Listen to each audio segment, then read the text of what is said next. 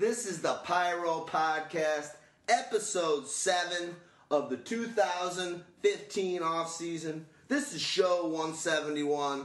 Good times all around. We're going to do some fantasy football podcasting and dropping knowledge, as Mo would say, giving you guys the fantasy goo.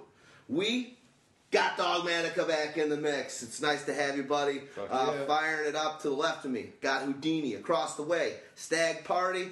I am D-Rex. We are pyromaniac.com. And uh, we just got done with a pretty cool uh, video, a Pyro Pro preview video that was about the top 10 wide receivers. Uh, that'll be up on the site in the coming days. Uh, what we're going to do today is going to be the top 60, top 60 running backs. And we're going to go down from 60 down to number 11 because we're not going to do the top 10. We're going to refer you later to the, our top 10 video that I just mentioned. And we're going to go through a lot of players. So let's try and keep, let's not try and dwell on the guy too much. Or we're going to be here forever.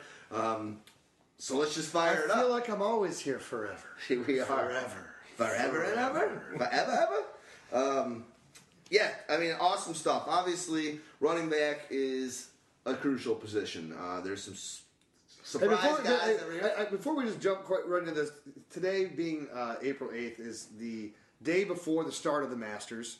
Uh, I don't know if any of you got a chance to see the uh, the par three uh, tournament at all. I got to see some Didn't what's parts his of it. name hit a hit a Jack goal? Nicklaus Yeah. hit a Goal. hole in one, and you know that's the first time ever on that course that he's hit a hole in one. Of all the Masters tournaments and all the times he's won it, he's never hit a hole in one either on the par three or on the actual course. And today he did it for the first He time. He called it. And he called it. Yes, and that, that was He was on absolutely ESPN before he goes. He goes. Well, maybe if I if I win the uh, par three uh, tournament, they'll let me uh, back into the uh, in, into into the uh, into the master. He goes. Well, maybe I'll just get a hole in one. Nice. Way to go. Way to go. Amen. Golf. That's our first golf reference. Hey. Maybe in 171. The Masters episodes. is worth it. We Well- usually give an NBA. Welcome back, D Rose. Welcome back. Let's do this. Let's bring this party home. Stag Party is wearing Argyle today, so I think we does had to look like mention came from golf Lynx. in some respect. It's true. Looking good. Looking You look good. like one of Payne Stewart's legs. Uh, well, running backs. Well, before, uh, we're good. We come get on. it. Running backs are crucial. We know that. I think uh, you know it's come with with the way they got tight ends and wide receivers now. They become less as crucial. You know, you don't see as many people going running back, running back, no matter what in their first two rounds like they like you used to because fantasy leagues have changed. You reward a lot more for wide receivers and whatnot. But we're gonna go through on the 60 guys and they're really 50 and try and sh- give you the information that's going to make one of these guys rise to the top for you and be that dude, that sleeper that you can pick that helps you in the league. With the way that the system, uh, the fantasy system, and the way the league has been going lately, I think it's even more important to go deeper into running backs because there's so many running backs that come out of nowhere nowadays that you find these deep sleepers that Branden turn- Oliver. that turn into something that you never expected. Who would have expected the the C.J. Andersons of the world to, to dominate leagues uh, last year and win possible championships for you? You got to go deep into these things at this point because there's a guy down in the 60s, uh, 50s, or something who's going to win a league for somebody next year. yeah, and there was a lot of them last year. I mean, the Crowells, the uh, Forsetts. the- Absolutely. um, I mean, McKinnon didn't have a great year, but there was, you know, obviously you mentioned Oliver had a couple good games there, so it's it, it's crucial. So let's These are the guys that'll perform for you in stretches. You know, you got to know who they are. There'll be a two to four week stretch where these guys will probably be important, where they could end up as a starter on your team. And you know, during those two to four weeks, they're going to help you win or lose fantasy football games. And choosing the correct guys are going to help you win. You know, choosing you know Ronnie Hillman over a certain guy like a Branden Oliver. That was one of my big sticking points last season.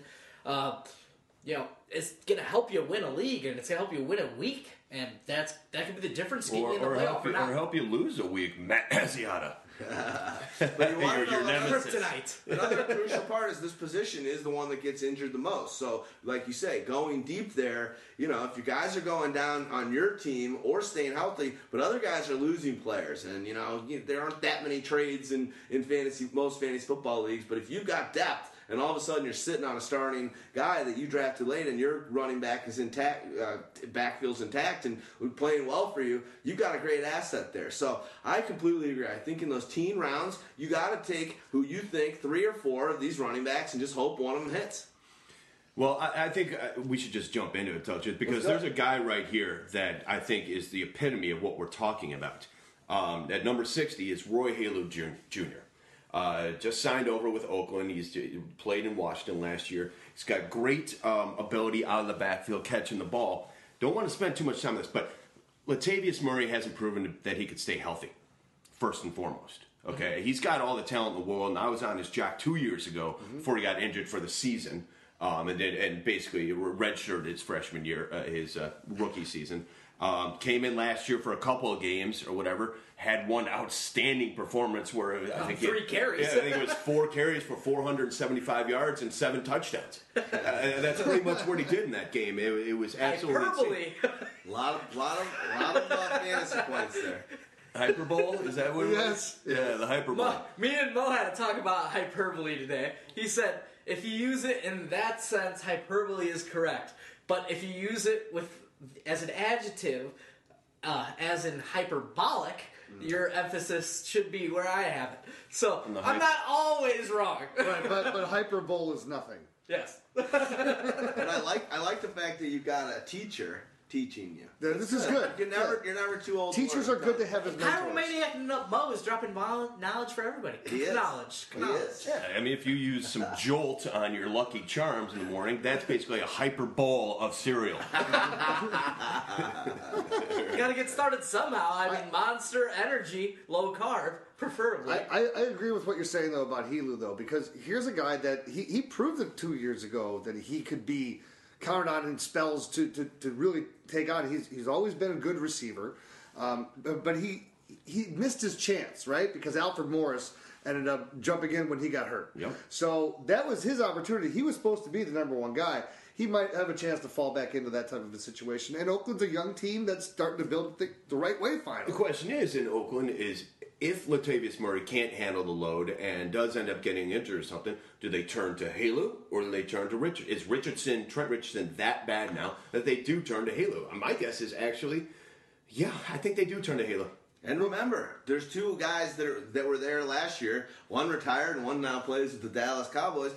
They're the guys that going into last season that were going to be getting all the carries are all are gone. So I agree with you. I, I love Latavius. He's a talent like no other. But it, the way he runs and his size, he kind of going back to what we were talking about with Calvin Johnson on the video. He's gonna take hits, man. He's gonna take hits. He's got that tall, upright uh, running style. So if he gets hurt, Helu's gonna gonna be the man that they're gonna be giving uh, a ton of carries to. Like was also said on the video in comparison to Odell Beckham Jr. Latavius Murray, because of that little splash of games that he showed, is getting drafted a lot higher to the point where the point that we made there. If you either have to have him up that high and you're going to want him, or he's just not going to be on your team. Yeah, pretty much. Yeah. Where I did he go you- in our tiers? Uh, I mean, in our, uh, in our in mock our- draft, in you our went mock draft. the first pick in the fifth round. Yes, first pick in the fifth round of a ten-team draft. So that'd be 41 overall. Yeah, so that's early. I, I mean, that's that's so you and, I'm comfortable with it. he becomes and he becomes a If he's- starting if he's- and he's, he's a, healthy, I- he's I- a starting I- running back. He's a running they're You're back. good. drafting him as a running back too, and you have to be comfortable knowing that to get him. Uh, you know, drafting running backs is sort of like that. After you get through the first eleven or so, you're all you're kind of taking a chance on a guy. You're taking a chance on a guy who does things well, and you're gonna look for those things. Like Well, why but- I like you know, Latavius is because he can. Uh, Carry the whole load if given the chance. Uh, he can score touchdowns and he can catch the ball, so he never needs to come That's off not the the question. The question is is injury risk. Yes. For a guy that's never played a full 16 game season, Mm-hmm. never gotten more than what, like uh, how many touches this guy had in his career? He's Yeah, hardly no, touched the ball. many. Yeah. So to risk a basically end of fourth round, early fifth round pick on a guy, you either have to be sold on it that it's going to last that long, or he's not going to be on your team. Yep. Yeah, and it's Let's getting back on. to the man in, in- who we're talking about, Roy Helu Jr. might be a good guy to back up Latavius with. Moving on Latavius from number Murray 60. has 99 total touches in his career. 99. That's crazy. Uh, Toby Gerhart, last year to this year, d- big drop. Um, but he's at 59. Let's talk about this guy. Dog, give us give us a little soliloquy and Well, uh, first things first. What they're talking about in Jacksonville at this point is I think they know that they missed on the guy. So they said that he's probably. Yep. They said that they're going to move him into more of a fullback role, uh, which doesn't surprise me at all. So I, I mean, You mean he's six foot two, 245, 50 pounds and white? Yeah, it sounds like every fullback I've ever heard of. pretty much. Um, so- Remember Mike Alstott? Yeah, that's exactly what he is, but a bit smaller actually, Yeah. and not as good. not nearly as good. but he might have that sort of touchdown vulture potential on a Denard Robinson. He might, and I would say so, except for the fact that he's only had seven rushing touchdowns in his five-year career. He's he's He's not a touchdown He's a non-factor guy. He's he's not a difference maker. He doesn't come in there and really bring anything to the table. That's and if anything, his skills are diminishing. You know, it's this is he's at his best. He's Peyton Hillis, and he's not even that. No, he has just as many fumbles lost in his career as he has touchdowns. Let's put it that way. the thing is, Toby can do one thing. He can carry the ball a lot when they hand it to him. And that's it. You know, Yeah. he's a volume, you know, So you're, if you're in a player. point where you get points for getting the, the ball handed to you and doing nothing with them, you might be all right. Let's move on. Let's move on to. I Zach. think I want Roy Helu over. Uh, Yeah, I agree. Over Toby yeah, Gerhart. well, I that, agree. that'll Yep. definitely change. At some point. Opportunity knocks. I mean, uh, even e- I, even if who knows what's going to happen, but even if the Jaguars do have everyone go down, they're going to bring in somebody else before Yes. they're going to give. For even- sure. they're, they're going to keep I wouldn't, checking it out. I wouldn't just take Roy Helu Jr. I'd take Roy Helu the third over Toby Gerhart at this point. All right, um, I take Zach- Roy Helu Senior. Zach, Zach, Zach Stacy, number fifty-eight. Man, he he was. I think he was a top fifteen back for us a year ago. Isn't that crazy? How quickly that is. Remember that though. He could if if if Tre gets hurt. He was pretty sweet two years ago. So, but he's falling fast. What are your thoughts? What's what's in between him and being fantasy relevant again? Zach, Tre we're, talking about, we're talking about Zach Stacy. I know. That's No, who's I- in between. Just so you know, we're going to repeat the names of some guys a little more often because Mo had sent out a, a, a, a message Disclaimer. saying, sometimes you guys talk about players so long that by the time you're not talking about you're, you're done talking about them. I don't know who you're talking about. so, Zach So I'm not saying that to you. I'm saying that to Let me, let, me, let, me, let me jump on this. The thing about Stacy that made him so effective in 2013 was his ability to score touchdowns. He had seven touchdowns. But then, you know, you, you come into into the, into the last year, he was ineffective. He was fumbling the ball. Uh, he only carried the, they only they only gave him the ball 76 times on the year. He had one touchdown.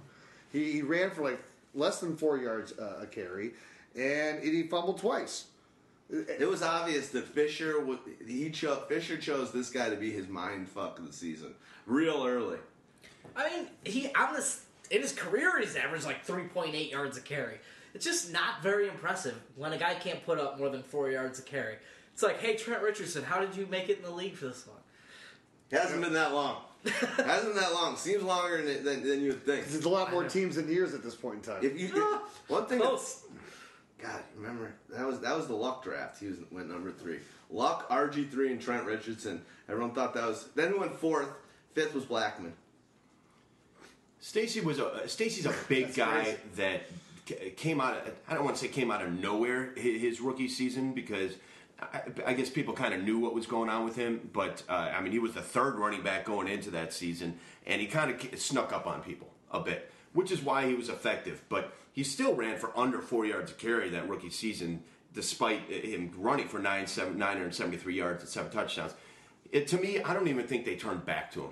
I think that Benny Cunningham would probably get more uh, more usage as the number one back than Zach Stacy would. At That's this point, exactly right. If Tre Mason were to get injured, The thing is, I think he's an effective early down back to pair with Benny Cunningham. I think they like him. In, I think they like Ken, Cunningham in his role that they maybe add a couple more carries, but they like him in his third down role enough that he'd be more trusted upon as the third down guy. Uh, should Tre Mason go down? True. So Zach Stacy would have like a goal line type of uh, Problem is- goal line short yardage compliment to a Benny Cunningham. Sure. Should anything happen to Tre Mason? The thing, the thing for Stacy is that he, he, as you said, he just hasn't shown any type of real burst. So beyond that, right now, that's pretty much. But he what you're busted some long runs. Yeah, He did. He, He, did. he had a couple long runs, did. did. and I wasn't. I'm not saying it was speed. It was kind of just these huge holes, and all of a sudden Right. it's like I'm running in the void. Uh, but he, he he's he's gotten past that that uh, second zone uh, more than a lot of other running. But he can't do it consistently, and he gets tackled at the line or, or right at the line. It doesn't break enough tackles for, for a guy that like, what he's built to do with what we were talking about. If he's going to be a, a goal line vulture, Sounds a lot like Montee Ball last season. Oh, segue, segue. We're moving on to number 57. Monte, my balls. are aching. Yeah, my balls are aching. 'cause I mean, I took how you in the- about- I took you, dog. I, I took you in the second round. I think there's a I lot thought of- was a great there's a lot of pick. I thought it was a great pick last year too. I was like, dog's got some running. Running backs and Peyton Manning offenses rush for 1,000 yards and 10 touchdowns. Yeah. They do. All, Yeah. all of them do. We have- Except we for have- one who's Except for drafted Montee. Ball. Well, I'll, I'll tell you this: wherever he ends up getting taken in drafts this year, I think it's going to be a steal. To be honest, Yeah. because everybody's going to say, "Well, he's nothing now," and there's Ronnie Hillman still there, and C.J. Anderson has the, the starting job. Montee Ball, uh, you know, uh, granted, there's a lot of talk during off season. A lot of people like to talk people. But Ball has been working hard, and he is a, he really is a good player. He has great smarts. He comes from a great program, uh, and he does have the, the work ethic to be able to do it. He ju- it just didn't come together for him, and he couldn't quite handle it. If something was to happen to C.J. Anderson, I don't, uh, Ronnie Hillman did play awesome when he had that when he had that chance I to do so him. last year, and he's got potential as well. But he's kind of small, and they're trying to move to more of a running game here. And Ball, I think, could probably. I don't know. You could do you could do worse than Ball you know, as a late round flyer for mm-hmm. sure. Well, the thing also is, remember, it's a whole new coaching staff. Yeah. So you know, the best part for him is that these other guys that are coming in aren't going to necessarily have any preconceived notions of whatever was going on last year. He has a chance now, and he knows it. He knows he's starting at the bottom of the depth chart too. So he's got the chip on his shoulder. That could be the best thing for him. And again, it may not be a move that you're going to make that's going to pay immediate dividends for you in the first half of the season, the first six weeks or so. But it's one of those ones after the attrition of the year is going on that all of a sudden, come week six, seven, eight, nine, ten, all of a sudden Montee Ball becomes someone that might be a player. Dog always talks about the fourth Green Bay Packer wide receiver. It might be the third Bronco Broncos running, running back. back, yeah. uh, true. and that's the that's the thing. That's where I, I, I like those guys. I think what you said, the value pick for a Montee Ball is, is, is there's no doubt about it. He's going to be going real late. Uh, and this is a guy that went in the first and second rounds last year, and doesn't look like he's that great. And looks like C.J. Anderson and Hillman both looked awesome, but you get banged up. He may even be starting as the fourth running back. I mean, Yeah. the third is Valverde. Juwan Oh, thought you were going to tell me what a bad Googleizer I am. A what? A Googleizer? One who speaks at funerals? Or did you think I'd be too stupid to know what a googly was? Magoogly moogly. Next up, we got a Matt Asiata. Your boy. Your boy. My Go ahead. Go ahead My talk kryptonite. I mean, it just seems like every time I play this guy, three touchdowns. Like, how, how does that happen? Every time I play against this guy, he pounds in three touchdowns, and I'm like, don't play Matt Asiata. Guy's terrible. He doesn't do anything well. 2.5 yards a carry. Is uh, I mean, listen, what happened to him uh, last year is the anomaly. It's not going to happen again, um, if- especially if AP comes back to the, the Vikings. If Peterson is in the mix, Asiata turns into a special teamer again, and there's no no reason to be drafting him at all. He turns into Asiata in a different form. Yeah, pretty much, and uh, Ass. yeah, Shit. yeah. The thing is, he's got a couple skills, and they they provide value. You know, scoring touchdowns and catching passes. It'll, it'll somehow get you on the field, and then he's a decent pass protector. So, depending on what happens with this whole AP situation, because this thing is still so much up in the air. If it's him and Jerick McKinnon, he's gonna have a role. Oh yeah, for sure, without without a doubt. Well, here's here's what I, it, it, it- there. I think Peterson probably gets dealt. Is, is my my guess. Where it happens, if he goes, they're going to get somebody else is going to get thrown into the mix in that backfield as well. So whether that be a, a a person that's already existing on someone else's roster where AP is going to go, or if it is a draft pick uh, that gets taken, that gets sent there, or that they take because of knowing that they're going to get rid of him. There's going to be more competition than just. They're not going to go into next year if they don't have Adrian Peterson with just Matt Asiata Yeah, and and Jerick Jerick McKinnon. No, for okay. sure not. That experiment did not work last year. And Ben Tate. No. I, you I know. He's already gone. He's out the league, right? Yeah. Find out, hopefully. pretty much. Uh, yeah, as far as I know, he's he was not retained. Um, the, the question here is Your services, I will not be retaining your services anymore. Yeah, that sounded a little legal there. Um, so, uh, been uh, watching AP, are they finding out about AP's reinstatement stuff on Monday? I, th- I think it's Monday is when they find out the league uh, hands down what exactly what the situation is. Um, And then hopefully that's going to clear some stuff up. and that should clear some stuff up because you would think that he would have been dealt by now. All right, because the draft's coming up, and you want, I mean, teams want to know what's in place before the draft. And, I mean, Dallas, first of all, first and foremost, if they have AP on their team, they're not going to be drafting a Gordon, a Melvin Gordon or something like that. Or, you know, or whoever else, if, you know. Well, or unless it's one of those things that it's like the deal needs to take place, but they're going to need to draft Melvin Gordon with their first pick in order to, I don't know, you know, you know, and, and Arizona's seal same the deal situation. type of a thing. Like if he's there, you got to grab him, and then we'll make the trade. And um, I mean, I- I know the Jags have Gerhart, but the Jags have been talking about getting AP too. Oh. So Don't. That's like Oh. fantasy terror. Like Yeah. That's like hell. Uh, like I he can't. might I will still- not take him. It, that's like one of five teams that abs- he becomes instantaneously softy. The Cialis, the Cialis ran out. It's not. It's not working anymore. It's like one of those ones. It's if I tell you the- you have to move to say That I what state line- I'm going to go to, yeah. Arkansas. You know what? Uh. I'm sorry, but if Jacksonville, if Justin Blackmon comes back, they have Julius Thomas, Allen Robinson, Allen Hurns, and Marquise Lee. I'm sorry, you got AP on that team. I like an AP. I'm sorry, but there's The enough thing is- weapons. And I like Blake Bortles. Bortles, now. I like better, too. Bortles, absolutely. guys. The thing is, that changes that team. of that whole team, the best blocker on that team would be AP. Probably. So there's not a soul on that team who can block worth the shit on that offensive line, and that's the part that scares me about the Jags. All right. Let's, right. let's let's move on from the Asiata. ass master All right, to uh, the Stark uh, master. James Starks. Stark 155. Industries. Cody Starks, Yeah, let's talk quickly about him. why is he not Iron Man? That'd be sweet. Because it's not worth wasting money or I'm time on a James character for James Stark. Because this I is- actually did an illustration for him, and after I got it back, I'm like, what was I thinking? It was like, it was like during his playoff run, I'm like, that was the biggest waste of time. Then I didn't have to buy these fucking things. James Starks is Tony Yeah. Starks' illegitimate brother. They don't talk about. Ooh. I got it. I got it. You guys really want to make this guy into the I'm, Donnie's brother. you know what? I, I'm not going to. We're at 55 here. I'm not spending time on this. James Starks is Eddie Lacy's backup. You We can spent get time him on late, Toby take him late. That's it. All right, let's go to Jonas. I mean, is, Gray. is there anything else to say? No, there's not. Great. No, I like it. Do that a couple more times. Cool. Uh, Jonas Gray, 54. Talk about a guy that everyone thought at one point was the pickup of the century after the four touchdown, 200 yard game. And did he carry the ball again the rest of the season? Yeah, a couple. I mean, that was that was Like, the literally, biggest a false, couple. biggest false. Like everyone uh, hanging themselves for not being uh, number one in the uh, in the in the waiver wire uh, because of that week and that guy. And then you look there later, like, oh, I was wrong about that dude. I think he still has potential because I- don't know necessarily if it's going to be with New England.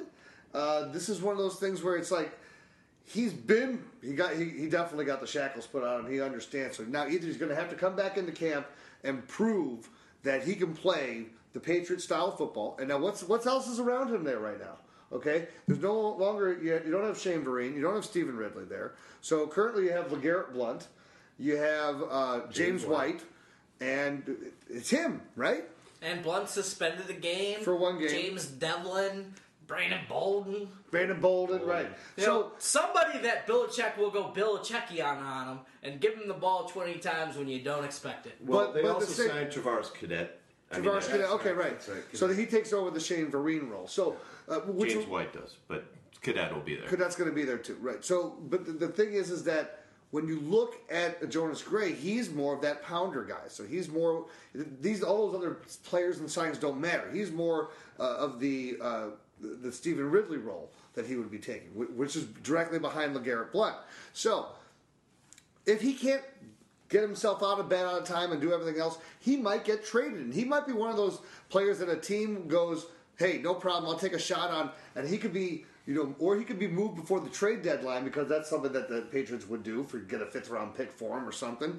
And then he could be effective somewhere else. Last thing I want to say about uh, about Gray, he did something to piss off uh, Belichick Yeah. last year that got him thr basically benched for the rest of the year. That they went out and got LeGarrette Blunt, uh, a Blunt for. So I I, I, I don't even late try- for the first practice after the film. That's what he did. He was literally he was late. He was suspended Yeah, the mean, next to- week after that big week for showing up late to video day or something. Uh, right after he had had that huge game, he thought he was slight, hottest thing since sliced bread, and it was just like a clip of the wings. Yeah, and that's not something that Belichick will stand for. I don't see him on the team next year. Next. Cool, I like it. Uh, all right, Lorenzo Taliaferro, he's in at number 53 on the Ravens. Uh, let's talk about him for a minute. He's got that one skill you look for. He's the short yardage and goal line back, so he's gonna score you touchdowns. So you know, kind of be aware that that's the role they're gonna use him for. He's got a defined role on your bench, and suddenly, if you get a 29 year old journeyman Justin Forsett, who was injury prone earlier in his career, he gets injured. That's a real nice role to step into. Why don't it's a nice role to step into? A Valverde. Valverde in a glass. Dear God, it's beautiful. Yes, sir, it is. I'll tell you the reason why uh, Tyler, Tyler Farrow has a little bit of value this year is because Baltimore's passing schedule, first of all, is tough as nails. Second of all, they have no one to pass to, really. Uh, and they're just they're going to be running. So Taliaferro is going to get some play there. Um, Forsett, he had a great year, but I just I don't trust it being all that again this next year for him. Somebody else is going to get some carries. Bernard Pierce was, uh, you know, served as walking papers. They like Tal- Taliaferro a bit, so I think he's got some sort of role, Andre Williams esque type role. You know, doesn't get a ton, but he'll get some. He'll get some touchdown pounds, and if something happens to Forsett, they make him a run. Nice. 52 is Dan Boom Boom Herron. I gotta say first, Valverde. You're trying to get crazy with us. Don't you know I'm local? Why you give yourself the credit for the good ones? Haven't you noticed? You're like Hey, you- if you do- idiot. if you're you a do- slob when it's us. You do- when it's him, it's like, wow, how handsome you look today. You Drink spent, beer. you spent, Hansel, you he's so hot right now. you spend time to uh, do all the audio and everything yourself. You will pick out ones for certain other people, and you will have good ones for yourself. I agree wholeheartedly. You own it. You you can do I mean- whatever you like. Herron, Just be careful what you say. Herron in the playoffs caught everything, and Luck just kept dropping it down. You know, so he's gonna have a role, and you saw that Frank Gore sort of had his role in the passing game reduced. Gore was, you know, previously all, do it all, but now he's sort of lost his luster on third down. He's one of the best pass protecting backs in the league, though. I will not take that away from him. No, do not. He he is a monster at taking on opposing blitzers. Yep. But the thing is, he's so good at that that they don't let him go out for routes anymore. yeah, but you know what? Though Different team. Th- that's the other thing. The entire San Francisco team was depressed last year. Yeah. And I think that this is one of those things, especially for a guy like Frank Gore, who, who has been through all the wars, who has been so close to getting to the to the to the champion, you know, to, to winning the Super Bowl, to being a champion, and having like all the championship games that he's been involved in too, to Battle tested. now go and have a chance and, and, and with a revamp where he is now the veteran on a completely young team that is going for it. I think that re-energizes him. And again, the way that they have all the weapons around him and a, and a different type of quarterback, not a quarterback where they have the everyone's looking for Frank Gore to run the ball and they're all stacking the line. They're still able to run the ball anyway because that's just how they Talk about, let's talk about Boom here. All right, sorry. We'll get to So, Frank, but that's we'll what I'm saying. Gore's taking, but he's taking away a lot of what Boom is. He'll still be there on third down. He's a reliable receiver. Yeah. Boom Herron, they like him as a spell guy. He's not a guy. I don't like him that much. Right, they don't. They, they, good look. I mean, it's they got Ahmad Bradshaw. They, they it's They crowded. Hey, listen, uh, Boom Herron No, may be able to catch some passes, but that doesn't mean he has good hands. He's also a fumbler. He's a guy who can't hold on to the ball that much. They wanted somebody who can hold on to that ball, and Frank Gore is a guy who can hold on to the ball, who's a steady guy, who has been uh, he's been playing 16 games a year for the last four years. We used to think he was injury prone. Now he's not. Now he's a guy you can depend on actually getting through these games. They haven't had a guy like that for a while. That's why they got Gore, somebody that they can depend on. I don't see Herron having a tremendous. He'll have a, a decent third down role, and somebody will get a, a series or two here and there, but he's not going to have that big of a role this year. Cool. Number 51 is going to be a guy that if you take uh, Le'Veon Bell, I think this is a good handcuff, uh, especially for those two or four games with the suspension. and no one's running after him either. Yeah, Dan, yeah, DeAngelo Williams. He signed with the Steelers, finally left Carolina Panthers, but you know we got him sitting here at 51. He's he's gonna you know whatever. Le'Veon's gotten hurt before. Uh, could be a good situation for him. They run. They got a good team. Uh, you know, not super high on him. He's, he's he's lower than he has been ever in fantasy football right now. I'd say, um, but still, that kind of guy. Remember me? the one thing about you know DeAngelo, reason why if you draft a couple crappy sucking running backs and you're looking for a guy who's going to get a couple weeks of play, you pick up DeAngelo Williams for the first couple weeks of the season, and then you know you plug and you play him, and after that, he's an easy guy to drop and look for somebody else. You know, if, if you Yeah. draft crap at running back two, and you're looking for a plug and play guy as a running back two or as a flex option, keep keep a mind on that DeAngelo Williams as a sneaky starter for two to four weeks. But, Okay. he, but he's getting drafted. That's true, and, and that's fine. And he, uh, to tell you, I don't know. Maybe he will. Maybe he won't get drafted. Le'Veon Bell is not injury prone. He got injured once, and that's the first time he's got injured in his entire career, and it was fluky. That guy is an iron horse and carried more more balls in college than most anybody ever. And the, and we got to go back to an old podcast when Dog didn't like him coming into the pros because he thought he wasn't going to be able to handle it because he was injury prone. But No, not because he was injury prone. Not because he was injury prone. Because he was such a, a he, he would hit. To, he would go to contact a little bit, even though No, no, he that, had that some- was no. The comment was no. Here, I remember the comment. The comment was, we were like everyone's calling out that Le'Veon Bell's going to be an inside runner, and he said he's not built to be an inside runner. That's not Yeah. what he does. Yes, yeah, you're right. He's not built. To, you know, he may have had all those carries, but he was never running actually really You're right, inside the Yes, tackles. he's yeah, he's not an inside runner, but he's proven. And th- just because he got injured on that fluke play last year, no, I don't think he's but he was injury prone. used more than anybody else in the entire league. That guy was just, I mean, he was almost abused, used. Um, but he can handle it. That was a fluke. He, that was a he fluke right now play. to me again, as I've mentioned when we were talking in the previous podcast about our, our tiers and where we have guys. He's my number one. I don't even care if he's as long as it's not a four game suspension. If it's a four game suspension, then he drops. Two game suspension, I'll deal with it. We got to remember who we're talking about here, guys. We, we're, going, I know. we're going on these tangents. Let's Yeah, not but I mean, about the it- top it plays 10. into- We're talking about Williams. It, it, it plays into DeAngelo. This is Williams, though, because handcuff territory. It's, I it's- agree. It's the only. I mean, the only reason to talk about DeAngelo Williams is because of the Le'Veon Bell situation. Otherwise, I mean, we know DeAngelo Williams is pretty much, pretty much washed up, and he's the number two guy there, and he may get a couple games. because Le'Veon's the one of the true, as you said, iron horses who gets all the carries. It's like he just doesn't share the load with anybody else in the backfield. Yeah. How many carries did LeGarrette Blunt have in the first half of the season before he got jettisoned? The only thing Before he complained about not getting carries Yeah. and then got sat out and then cut. he was carrying the bag of weed. That's all he was carrying with, when he was around Le'Veon. How old is DeAngelo? 32, April 25th. Okay. Hey, day day uh, after my birthday. All right, we're going to the number fifty. Darren Sproles. Uh, what do we think with this situation? Obviously, they just signed two number one running backs in front of him. Uh, I, you know what though? I, I think you think it is- helps him because his, his style of play is more like McCoy or something? His, his style of play is the one guy that this is finally going to get him into the right role. This is why I think they wanted to get rid of LeSean McCoy, replace him with a guy like DeMarco Murray. They bring in another guy like Ryan Mathews, who's just another type of a pounder guy who who's shown that he can also be a receiver uh, threat. But I think this gives a lot more freedom because again, look, they also got rid of Jeremy Maclin. So what do you have left with their wide receiving core right now? You're you, you're. I think Darren Sproles becomes almost your de facto slot receiver, deploy anywhere and everywhere, all over Chip Swiss Kelly's Army knife. offense. Yeah, exactly right. Well, supposedly they got rid of McCoy uh, because he he's more of a me me me guy. Look at me, and Chip Kelly hates that. Chip Kelly wants it to be Chip Kelly and the Eagles.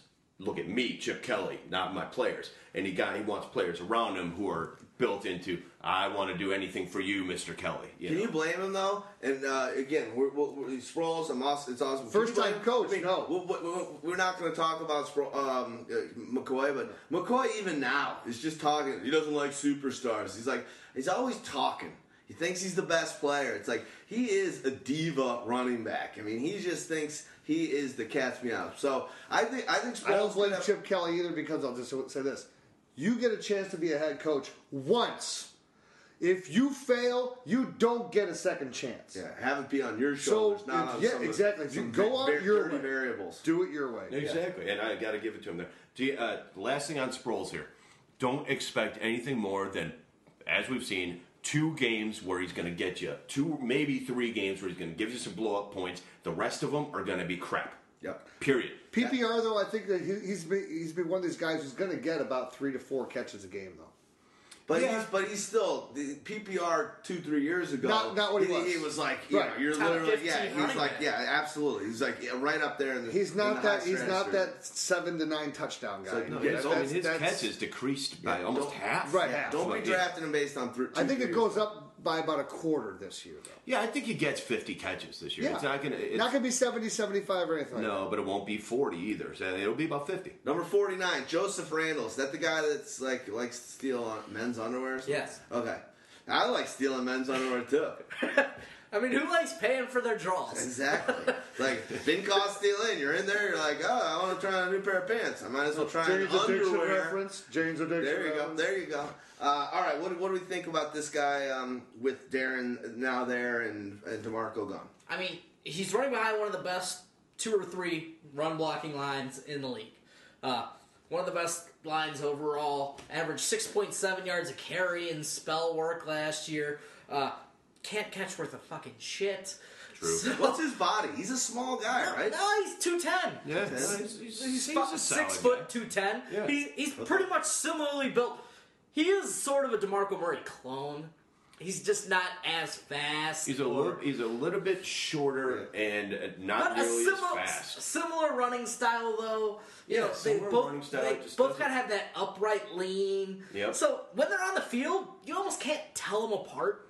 You know, when I watched it, it was hard to tell those two guys apart. Uh, That's saying a lot for you. I- That's like I'm just- that's like having I- I Christie knew- Brinkley right in front of you and having Christie Brinkley standing right next to him. It was like the the supermodel version, like that they put on like the pornos. You know, What? they, they I- make I- the face look like it, but it's not really the same. I call that one chromosome short of super, of supermodel. He needs to be he needs to be more secure with the football. Yeah. Oh, for sure. That's always been that that's that's his that's his issue. You know. He, he needs to stop being a fuck job off the field. Yeah, is what he yeah. needs to do. No, that too. He needs to stay in the league. Yeah, I mean that's his problem. I'm is- not convinced that Darren He might be McFadden's going going to Titus fail. Young. But Yeah. if he does, like, Yeah. uh, I'm, not not. convi- I'm not convinced Darren McFadden's going to fail. He's never ran I- behind a line like this before. I I'll like tell it. you that. I like That's him. for sure. You know, so I mean, it's possible that McFadden could actually take this job and run with it, and, and Randle will have no role. If they but don't if he get fails AP like he draft has, somebody, I completely agree. yeah, if he fails like he has in the past over the last you know four you know year, four or five years or whatever, then Randle will get his chance. That's of course assuming they don't get AP or draft Melvin Gordon, or if Gurley falls to him or whatever. Yeah, we're still talking about this very early. Yeah, yeah, this is Circumstances are gonna change. It's, it's, it's, it's Circumstances 8th, will change. The eighth of April while we're doing this podcast. I mean, But Randle, Randle could very well be cut. yeah, Right, in- in but but hell, at the same time, you know what? Anyone anyone that's listening to this right now, now you know about all these guys. yeah. No, no, no question. Get on, So, get, keep the them on your radar because they will resurface somewhere else, and they I'd rather have have a guy. I'd rather have a guy that's carried, gotten over six yards of carry on an awesome offense that's got a great running uh, offensive line than some guy who's might be even much better than this guy or Pete around, but he's on a crap team. Uh, Danny Woodhead's number forty-eight. Was injured last year. They got rid of Ryan Williams, uh, Mathews, sorry. So they must have something in uh, in mind with this guy. We know you. We'll talk about your Oliver that you love when we get to him. But uh, don't we all really like this guy if he's healthy? I still like Danny Woodhead. I mean, look, Ryan Mathews being gone creates the void. Danny Woodhead, you know, until last year had always been a guy that just consistently put up points. You already saw how he melded really well with Philip Rivers. You know, you, you still you have on this offense. You're still going to have an aging Antonio Gates. Uh, you have a Keenan Allen who's still trying to now having to reprove himself after really taking a step back in his second season. Uh, you lost Eddie Royal, so it's like you've had more of an upheaval going on, but not a lot of change, but some change. And where Danny Woodhead falls in is that he's going to play. He's going to get touches during every game. So he's one of these guys that if if you're looking at this far down, I kind of I kind of like Danny Woodhead here because at least I know that he's proven that he can do it. Uh, he's proven that he can be uh, an effective receiver, scoring touchdowns, and he can actually run for touchdowns. And he's just sneaky, hard nosed. sneaky good in fantasy and gritty and, tough. and fan and the fans always love him. They did in New England, they do now in San Diego, and coaches want to give that kind of boost. You know, and it sounds weird to the stadium. and he gives a boost to his team because being that little guy who does what he does and, and in the attitude and fashion that he does, it gets Yeah. other guys up. I mean, fired. this this is where my life quote comes into the thing. It's not the size of the dog in the fight; it's the size of the fight in the dog, right? Danny Woodhead is that pretty much epitomized. Absolutely. Went to a D three school, and you know he's like Torn up. I've been saying for five years now that the records that he has at that D3 school are absolutely Wow. freaking insane. wow, Uh, we'll, we'll like ten thousand ten them rushing yards. Or There's something. some there's some weird stats that he's throwing 20, out there. in 2013, guy averaged nearly 10 fantasy points a game in standard scoring. Yeah. I mean, he would. I mean, it's one of the records. I mean, he had like 300 like all-purpose yards a game or something for, for like a whole season. The guy definitely has the heart of a, of a champion, but he's getting up there a little bit in age, and now he's got some injuries under him. I don't know what the hell the Chargers are doing. By the way, uh, they just seem to be knocking players off, getting rid of them. Not, yeah, it doesn't seem like they're building much. It's of a anything. California thing. Yeah, it pretty much is. I, I don't know. San Francisco, San Diego. got what you were it's going upheaval because the team that's got the most sense in, in California right now is the Oakland effing Raiders. Let's let's move on. yeah, we can move on from Let's that. move on, but we, we like him. We always have. We're always gonna. He's got that kind Let's of. talk about a player that used to be on a team that played in California as well. Who? Benny Cunningham. He did? What team? LA Raiders? Well, not him, but his, the team that used to play in L.A. Oh. The, the Oh, Rams. the Rams. The Rams. Benny Cunningham. We talked about that him a little bit enough. Third down back. He's uh, he's a good blocker. Uh, we, we, we all know that we, Tre Mason's got the got the gig right now, but uh, you know, again, take a flyer and could if something happens to uh, Tre and it, does- it's a sophomore slump like was mentioned at some point earlier, then you know maybe Benny's Benny's the guy. Uh, but let's move on. I don't want to talk about him. All right, well, let's talk about a guy that Mo likes, and we're going to Mo Town to talk about Mo's guy, there we go. Theo. Red. Theo, what you doing in there, Theo? Theo Riddick. Was that my? That was a bad. That was a bad uh, Bill Cosby right there. It was a little Let's, bit. let's, That was pretty too bad. soon. Let's not do Bill Cosby ever on this show. He's, he's well, okay. Just do stick to your grand impression of Darian Sharper uh, when, we're, when we go out. D- Darren, Darren, sure. Darren. Darian, sure you. All right, uh, Theo. What, is, what, what what's going to happen? Is he obviously it's an uptick? This seems a little low for him considering uh, you know Bush is gone. Yeah. Does Yeah. I mean, yeah, he'll he'll definitely have a, a big role in that offense at this point. Um, I don't see Joique Bell as being the end all be all either, and he's um, starting to have some injury problems too. I, I didn't see him as being all that great to to begin with.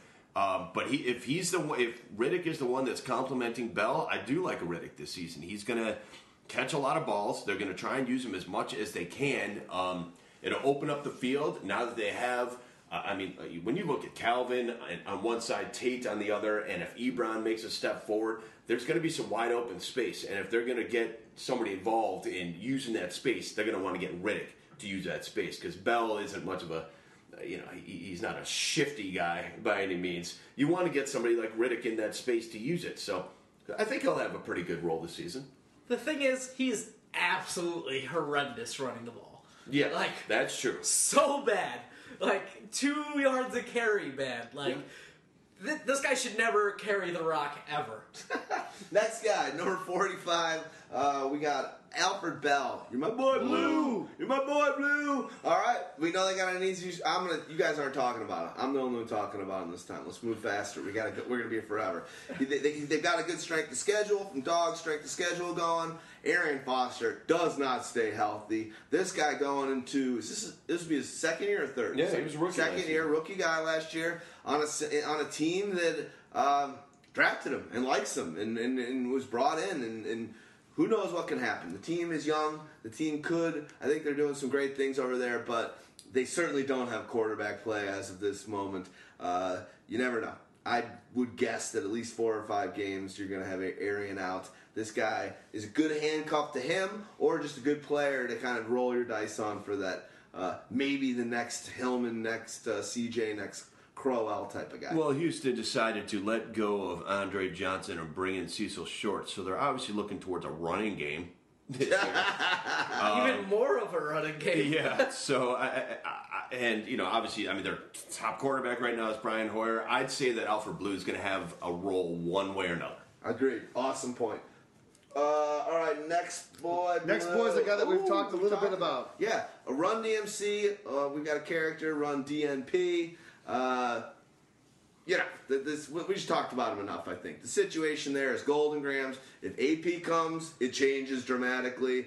If um, You know what, if- though? if It's they- one of those things that I actually- Gordon or, or the other Gurley yeah, or whatever, Hurley- yeah, yeah. Gurley, then it obviously changes. But right now, uh, calling what it is, he's the number one back on a great uh, team that has opportunity. I'll just say this though. I almost think it could be better for him if you really want to think about maxing out the potential for really what he is.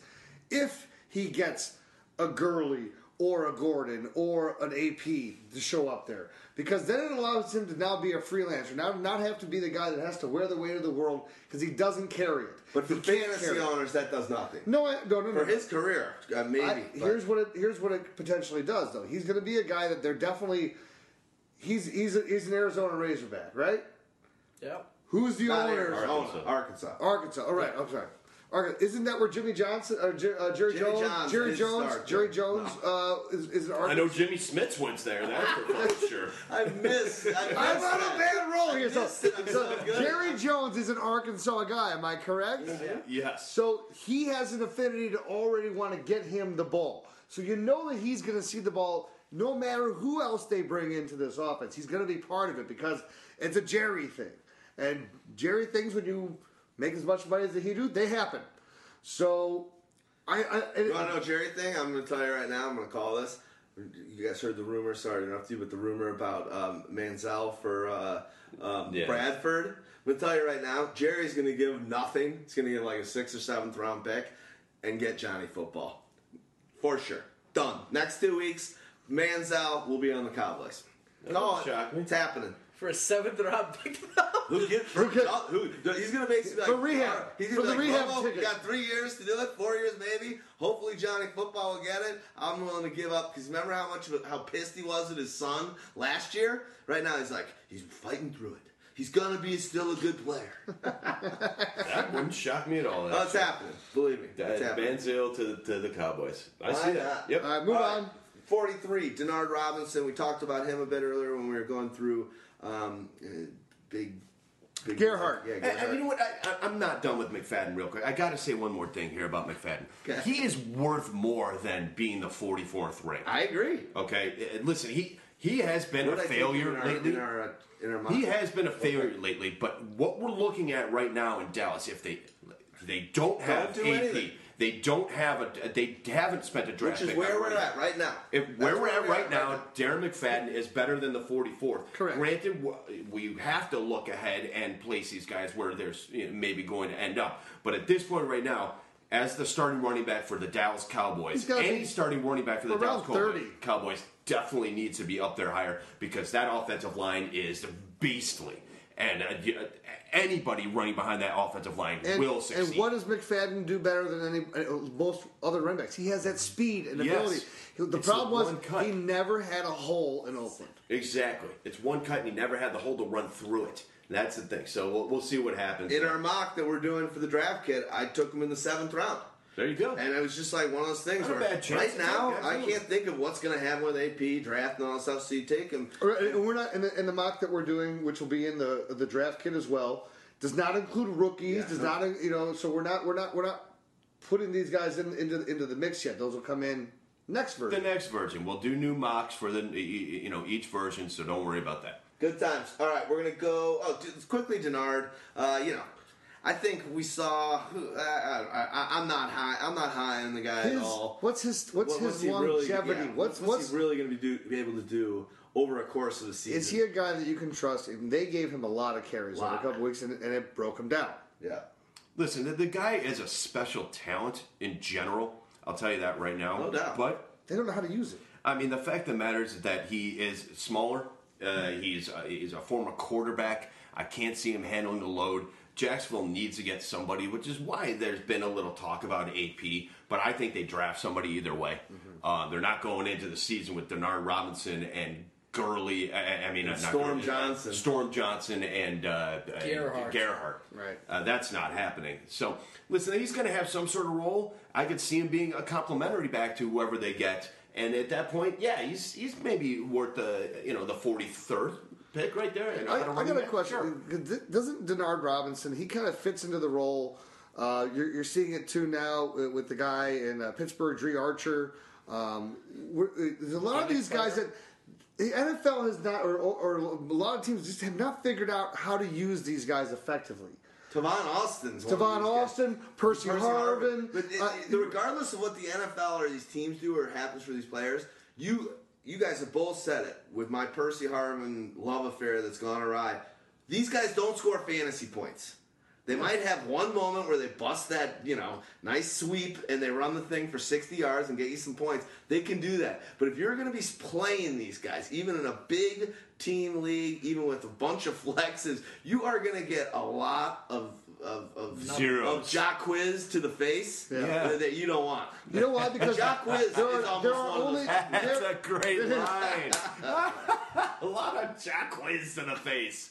That, I, I'm putting on it. It's, was- it's our boy. It's our boy. It was- Stan. it was Stan. It was in the video. the It was in the video, Okay. yeah. Saw the So, shirt.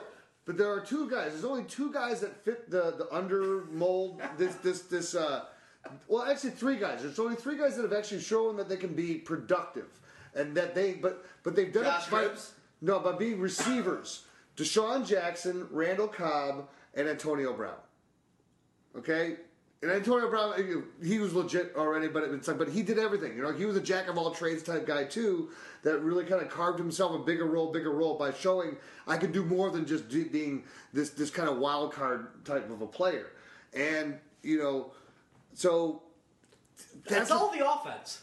Yeah. I mean, are they in good offense? Gimmicks don't make gimmicks don't score your fantasy football points. We're moving on. Neither does return points. Mo- in most, Mostly, cases. if it do, I'm just no. My question is just when is the NFL or when are the teams really going to figure out how to maximize the ability of these players? It won't. They won't because it, it It's not just doesn't college work anymore. Yeah, it just doesn't work. It, it doesn't work in, in the pros. All right, Too many four- good athletes. Bear that in mind when you're looking at these guys and you're drafting everybody. Absolutely. 42 is Ronnie Hillman. I love this guy as an early teen guy for the same reason. When I saw him running the ball, I was like, Montee Ball, you are done. And I drafted Montee Ball in a league or two last year. Yeah. Just seeing Hillman, a guy that was kind of like a Faulk, running in that team, and you could see the noodle arm of uh, of Manning kind of kicking in and just being like, the running situation is awesome there. Don't we think it's going to be even better with? Uh, I know that you had a great point earlier with Ball that the, the new coaching staff doesn't have like a guy, so it's anybody's game. I think that helps Ball, Hillman, and every, I mean everyone likes CJ, but he's going second round. CJ is going second round. Second Anderson in mock drafts, and what I'm looking at in our mock draft. Sh- shit, Hillman, you get that friggin' guy in like the 12th to 15th No, he, no, round. no, no, no. He went. Uh, you took him uh, in the uh, Probably get him around round ten. ninth, ninth round. You took him at the uh, end of the ninth But, round. wait, but the question is where Hillman. CJ, CJ, CJ but went no, no, no, no, I'm saying. no, no. I'm talking about you said. about- I'm talking where Ronnie Hillman went. Yeah, okay. C.J. Anderson was the uh, third to last pick in the second round. Second round. So Yeah. that's the, the value pick there. It could turn out. CJ could hold the call, hold the ball, not get injured, and run through. and Hillman's gonna get 16 carries anyway, though. 15, yeah. But Hillman, if something happens, something goes wrong. This is my point. No, no. Hillman's gonna big. get. Hillman's gonna get carries anyway. they they already they know what happened, or at least the news coaching staff should look at the the history of what happened at the end of last year when when they were giving C.J. Anderson all those carries. It was effective for the first two weeks. Then it really started to take a hit. You need to be able to, and everyone knows, mix it up. You got talented guys. You have a stable of guys back here. CJ's your main guy, but Hillman's a guy that he should be counting on for at least at the beginning of the year, at least ten touches a game. Remember how I said they're willing to sit Manning and put him down in games they think will win, or if they're up early, just to, they're, this they're going for the season. That is going to carry over to the running backs too. It could be a three-headed monster, and that screws everyone. Do I care that much if I'm getting Hillman in the in the 12th or Montee Ball in the 15th? As much as CJ in the second? No. Based on what I'm saying, CJ Anderson's not going to be on my team this year. The Going thing is, it. on. thing is, Ronnie Hillman in his career has averaged four yards a carry. I mean, he might look good running the ball, but he's still only picking up four yards. You know, he's not taking off chunks. And what he does catching the ball in terms of uh, yards per catch and stuff like that, his average is like seven or eight. He's not. He's never been able to put up great, great numbers with opportunities. You know. Uh, I wouldn't. Ex- I mean, I wouldn't expect Miss America to, to get four yards a carry either, and that's pretty much his build. Uh, what is it? About five foot eight, 122 pounds, or something like that. Five foot 10, 122 pounds. I mean, I, Are you yeah. talking about Mi- uh, uh, I'm comparing Miss- Ronnie Hillman to Miss America. Is not what the I'm. not Miss Universe? Oh, Uh, Miss Universe, I don't know what she. Who's that? like. I mean, Oh, I checked that? out. I checked out a website on Facebook. It's Uh-oh. awesome. chicks with chicks with uh, what was it? Dicks? No. that's Yeah, right. I was on there all day. Stop the Stop. tape. Stop No. the tape. Yeah, what is No. your problem? I told you he was gonna. He was saying the word that word a lot. Put on an argyle and you start. Unbelievable. Ooh, you mean like, like you, like you Haven't really You haven't done, done it in a while, yeah. Okay, once a while, like eight days. More? Oh, try a couple of years. Oh, snap! How do you live? How do you live? Seriously, do you like service yourself ten times a day? I love it. And well, what I was dicks. gonna say is Oh, there it is. Lifter girls with six packs. There's a good page on, uh, and there's. Hey guys, that show is in three hours. Derek is dead unless we get that evidence. Do you guys? Whoa, whoa, easy. How about a good afternoon, Derek and Hansel? Thanks for the freak fest last night. mm-hmm. Just so you know, my name is Derek. This is D-Rex. It sucks to grow up with the name of Ken's best friend in Barbie. uh, The, the Barbie secondary Barbie male is Derek, and then Derek Zoolander comes out. Derelique was basically one of my nicknames at one point. Derelique. I'm gonna kill it. Did Just wait, just wait, just know It's that white. It's that white quintessential name that it was popular around the '70s. God Did damn anybody else know that Ken's What?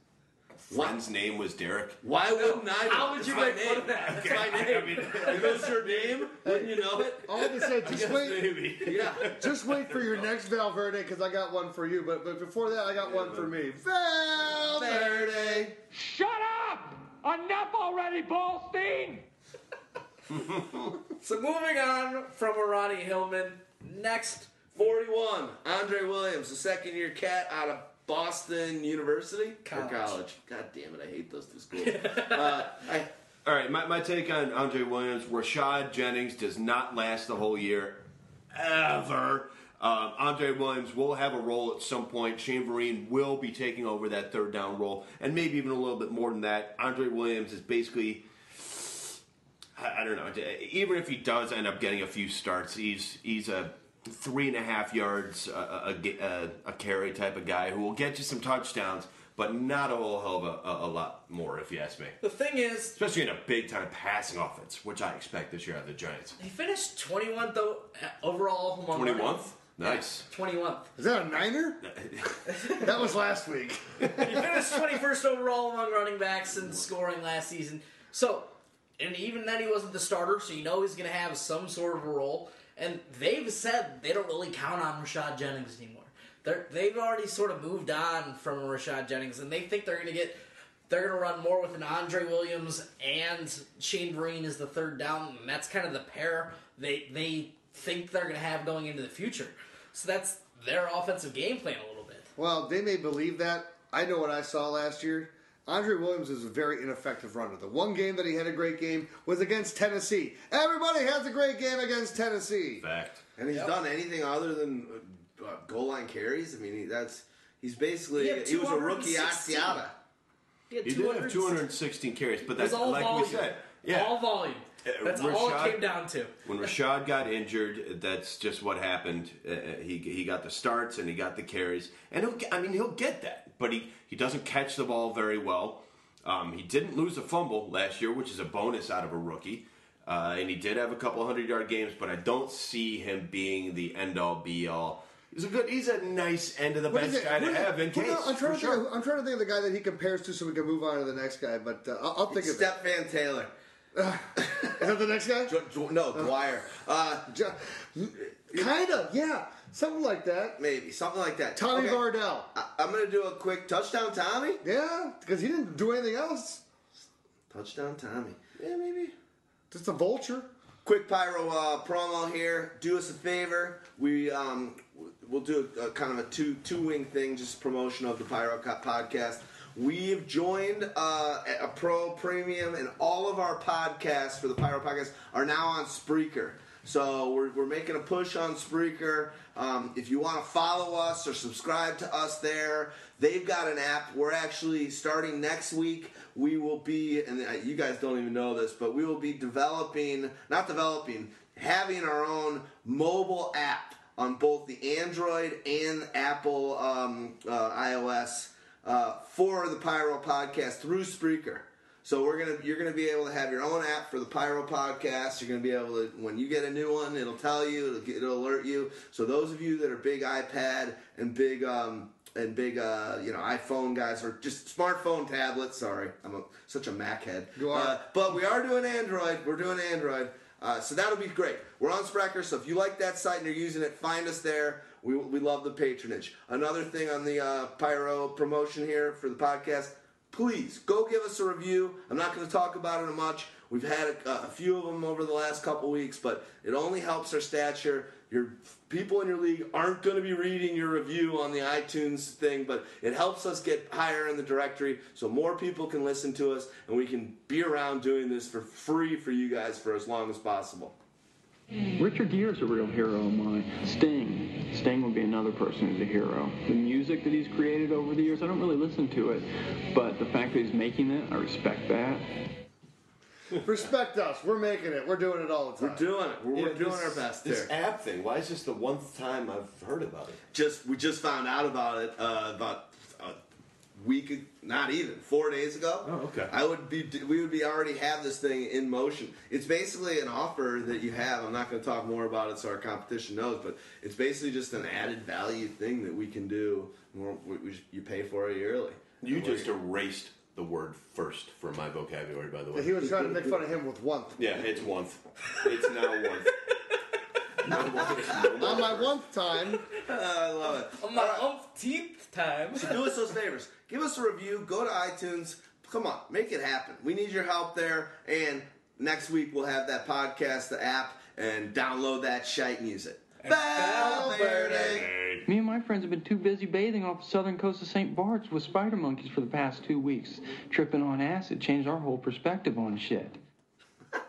Uh, you're tripping on acid if you take uh, Reggie Bush, who's our next guy, number 40 on the San Francisco 49ers. I didn't. I haven't liked Reggie in years. I just don't think what he brings to the table for fantasy is ever going to do anything but give you a lot of. Uh, empty shots in the eye on a weekly basis with his box score and whatnot. What are your thoughts quickly? Um, Uh, those are those are going to be full shots to the eye, not Yeah, empty. yeah, Yeah, it's- it's- I mean you're you're going to have real sticky eyelids if you if you got this guy.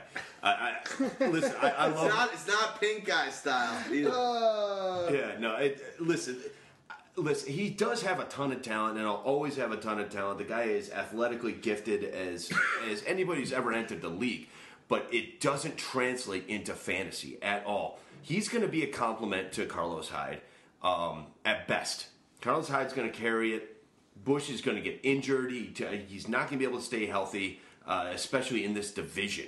You know, you he, you put him in a couple of games a year uh, against Seattle, against St. Louis, for fucking get about it against Arizona. He's going to get his ass killed out there. I don't know what he was thinking signing with this division. I mean, he could barely make it in the in the NFC Central North. Norris. Norris, the Norris division. That's what it was. But he's not going to make it in this division. Uh, Listen, he's got potential. I know Carlos Hyde is just one year in, and everybody thinking, eh, maybe. Don't go on the Bush train, man. I, well, not the way I do, but go. Don't go on that Bush train. Quick thing I'll say: we do know he's better on grass. He's had his, he was doing much better in Miami than he was. Well, you know what I'm saying. He did much Ricky better on grass in Miami than he did when he was on AstroTurf in both the Lions and with the Saints. I don't. I agree with you. I think he sucks. I'm staying away. But he's a better player. Stays healthier. Sustains. Things I also better don't like grass. it though because of the fact that when you talk about it as him being a receiver out of the backfield. Colin Kaepernick is one of the most notorious for overthrowing the short pass Short of anybody. pass, yeah. And he no just touch. doesn't even target running backs. Yeah. No, it's just it's not a good It's a- situation. It's, for it's, him. Because it's he- sort of a statistical every- anomaly about how he, little he targets running backs. Because if you're about to throw it right there, or you're him, and you can see the run, what are you gonna do? We're at the same spot. I'm gonna throw it to you right now, or I'm gonna take off and just do it myself. Yeah, I'm Cap, Kaepernick's faster, gonna I'm do it. stronger, yeah, I'm stronger. better, I'm I think we're gonna get more yards than me throwing it to you right now, Bush. We're not in USC I, anymore. I, I still think Reggie Bush could outrun Colin Kaepernick. oh, I'm, I wouldn't doubt No, it. that's what, Speed, like yes. Man, I don't think 100 so. yard I dash. don't. I don't think. I don't think so. Not It even. would, it would be closer yards? than you'd Yeah. Who the hell runs 100 yards at a time? think. None of us. no, that, that's for sure. Like the fucking Uh, let's, maker. let's take a let's take a three thousand yard journey across Yes. the, across the, the, the country and let's go to Tampa Bay.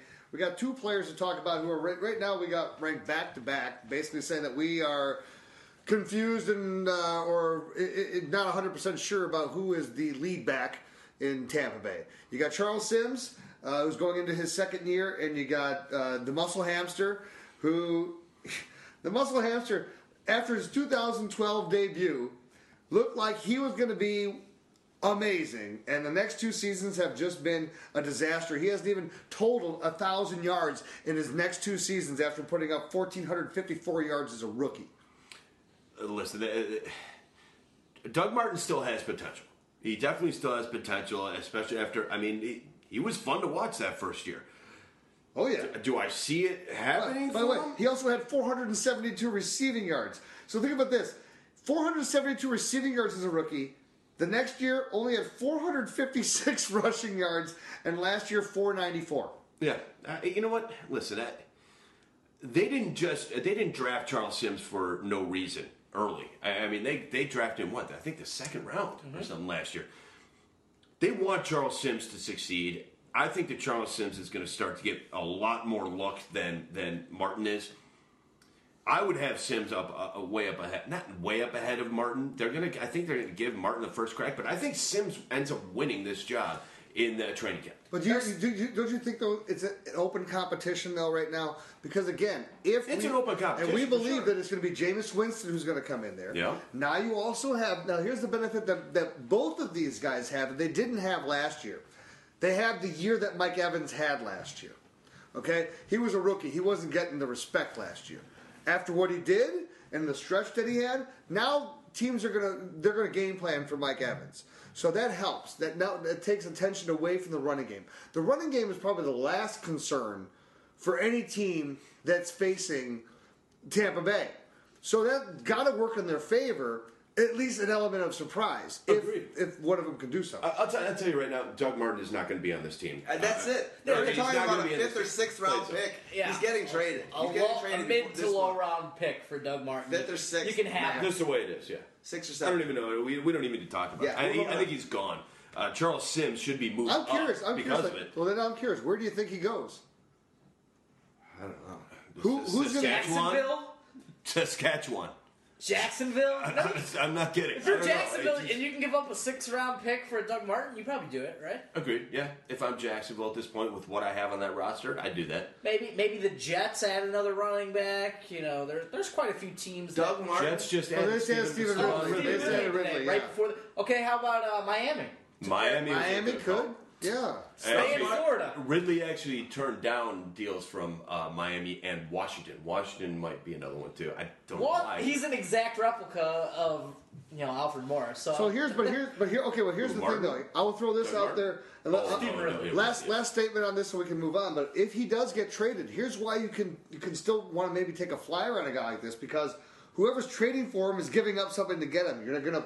They're you're gonna not play giving up something to get him if you're not going to play him. Agreed. No, Here's I the agree with that. story that I'm that I'm hearing San about Diego? Martin. What is his third? Is his third or fourth year? entering This, this will be his fourth. This will be Yeah, his correct. fourth. He's 26 years old. So he's not a young, he's He's not, not a a young, young guy, fourth year okay. player. No. When he came out of Boise, he was like, you know, 22. Fifth year years- yeah. senior, yeah. He was like a later guy, and that was one of the drawbacks with him. But he obviously was drafted pretty high. I think he was a second round pick, and then had a, he was first round, late first round. Yeah. you're right. He was like 24. He or was. something. Yeah, he was. round pick by Tampa Bay. Yeah, Yeah. It was late though. It was. It was Yeah, 20. It was in the Nine 20s. or- Yeah, but all, and then he and then he had a great rookie season. Since then, it's been nothing but injuries. Let's go to Shane Vereen. Leaves Patriots. I love this place. Yeah, for goes- goes especially to if you're in a the, uh, PPR. I think he goes higher. If Yeah, you're in a. PPR league, he goes way I higher. mean, he's because- only a PPR guy.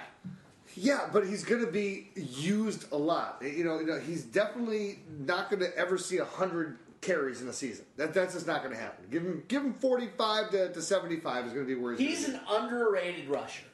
He's fairly effective when he gets the ball. He carried it 96 times last season. So we might be able to see a bump up to 120 with the other guys they got. Uh, but seeing much more than 150 carries, not going to happen. Ever. 120, I think, would be a good max for the guy. Get maybe 600 yards rushing for him. You know, Danny Woodhead like numbers. Danny Woodhead in his prime like numbers uh, rushing the ball. And the things he could do in the passing game were special.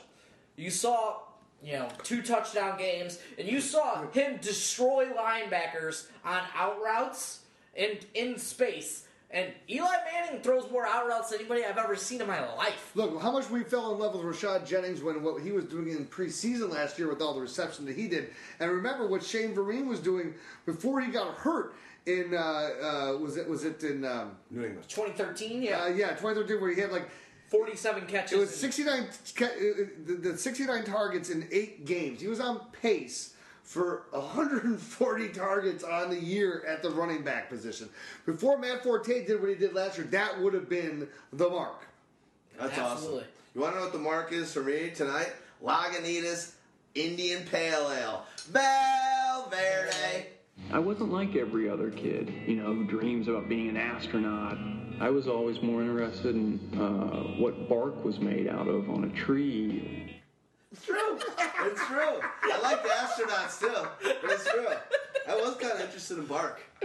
I get the best ones for you. I- yeah, thanks. Because you know what? I mean, These guys have so much fun over here. I'm happy for them. because you hate on my mock drafts, so you know what? I prepared for you tonight. why- Hey, I'm the biggest d-bag to all you guys in the show. That's my role. So if I get a little back, I can take it. oh, I can good. take it. It's coming. I it's think it's coming. I'm just waiting for like Noonan to pull, or uh, Derek to pull out his phone, and then it to be like, "Why don't you dare lick my balls?" I'm gonna do it. If my phone wasn't in the other room charging, it would have already been done. Oh god, good grief. 36? Oh, The best man. part is, I'm not going to play Derelique for you, though. Oh, there good. it goes. There you go. Fred Jackson, 36, still does it. Is this the year that he falls off the map and the wheels come off? Or is it the opposite? Because McCoy, a diva boy. I think it's the opposite. I think this is one of those things where I really kind of like Fred Jackson, and I like it in the sense that I know beginning of the year he's not going to be counted on. They're going to go, we're going to play with a new toy. He's all shiny. It's we just paid for it, so go ahead and run it to hell. They're going to blow the transmission on McCoy after a short period of time. They got 11? And you know what? well, no, it's just, it's only going to go up to third gear. It's just not going to hit the fourth and fifth like it used to. So you're going to need to go over to your old trusty Oldsmobile Cutlass. You're going to pull it out of the goddamn garage. You're going to say, "This fucking bitch." It's on hydraulics, Or, or your old Delta 88 that still fucking works, whatever. And you, you crank that bitch out and you hit the road. And it, it's a cruiser. It's not. It's not going to burn anybody. But you know what? It cruises down the road. It, it starts every time. I think that's a good point, you know? And let's, that's the only thing I'm going to say about it, and I'll let you guys say your piece and let's move on. Rex Ryan and a Fred Jackson, Doesn't a Fred Jackson seem like Rex Ryan's favorite type of player by the time he's in camp with him and realizes how hard this guy works and how much passion he's got and how much he'll put it out what a great leader he is. Doesn't that player. seem like a guy that, that Rex is just going to be like, all right, this guy's going to get some. And then if, if lo and behold McCoy gets hurt or is a cock knocker or both, then Fred Jackson all of a sudden is right where Fred Jackson's been a number of times over the last five years, getting you fantasy football points. You just said right there what you said about is he one of those Rex Ryan type of guys? Because you said it. LaShaw's been running his mouth, been doing all this stuff. Well, what happens if four games into the season you're an ass monkey and you're, you're doing shit? And you know what? Rex is going to say, you know what? I don't have to put up with your garbage. Fred, go in there for three series in a row, and all of a sudden Fred tears off two, three runs, and all of a sudden it And then becomes there's more an of a interview with timeshare. Sean McCoy. Rex Ryan just doesn't like superstars. what do you got? The thing is, what's Fred Jackson going to do for him? He's probably going to see another 200 total touches. I mean, you, can pretty much count on it. Like this guy having 150 rushes and something like 50 receptions. I mean, it's just the way it seems. It always happens. And ground and pound, you know, Matt Cassel, EJ Manuel. Somebody's going to get the ball to Fred Jackson a little bit behind McCoy. They already said they were going to split third down roles. You know, that's already you know, 40 catches for the guy. You know, think about it. All right, so I got uh, my take on Fred Jackson, and this is the year he's done. Done? Done? Done. He's 34 years old. He looked slow as molasses last year. he was awful. I mean, granted, I, he did. He had 200 touches. He ended up with 142 carries and 66 catches. The 66 catches are where he could possibly give you some value. But he, I- I'll tell you right now, Rex Ryan is going to run LeSean McCoy into the ground. He's going to love him. They are married. They are at the hip.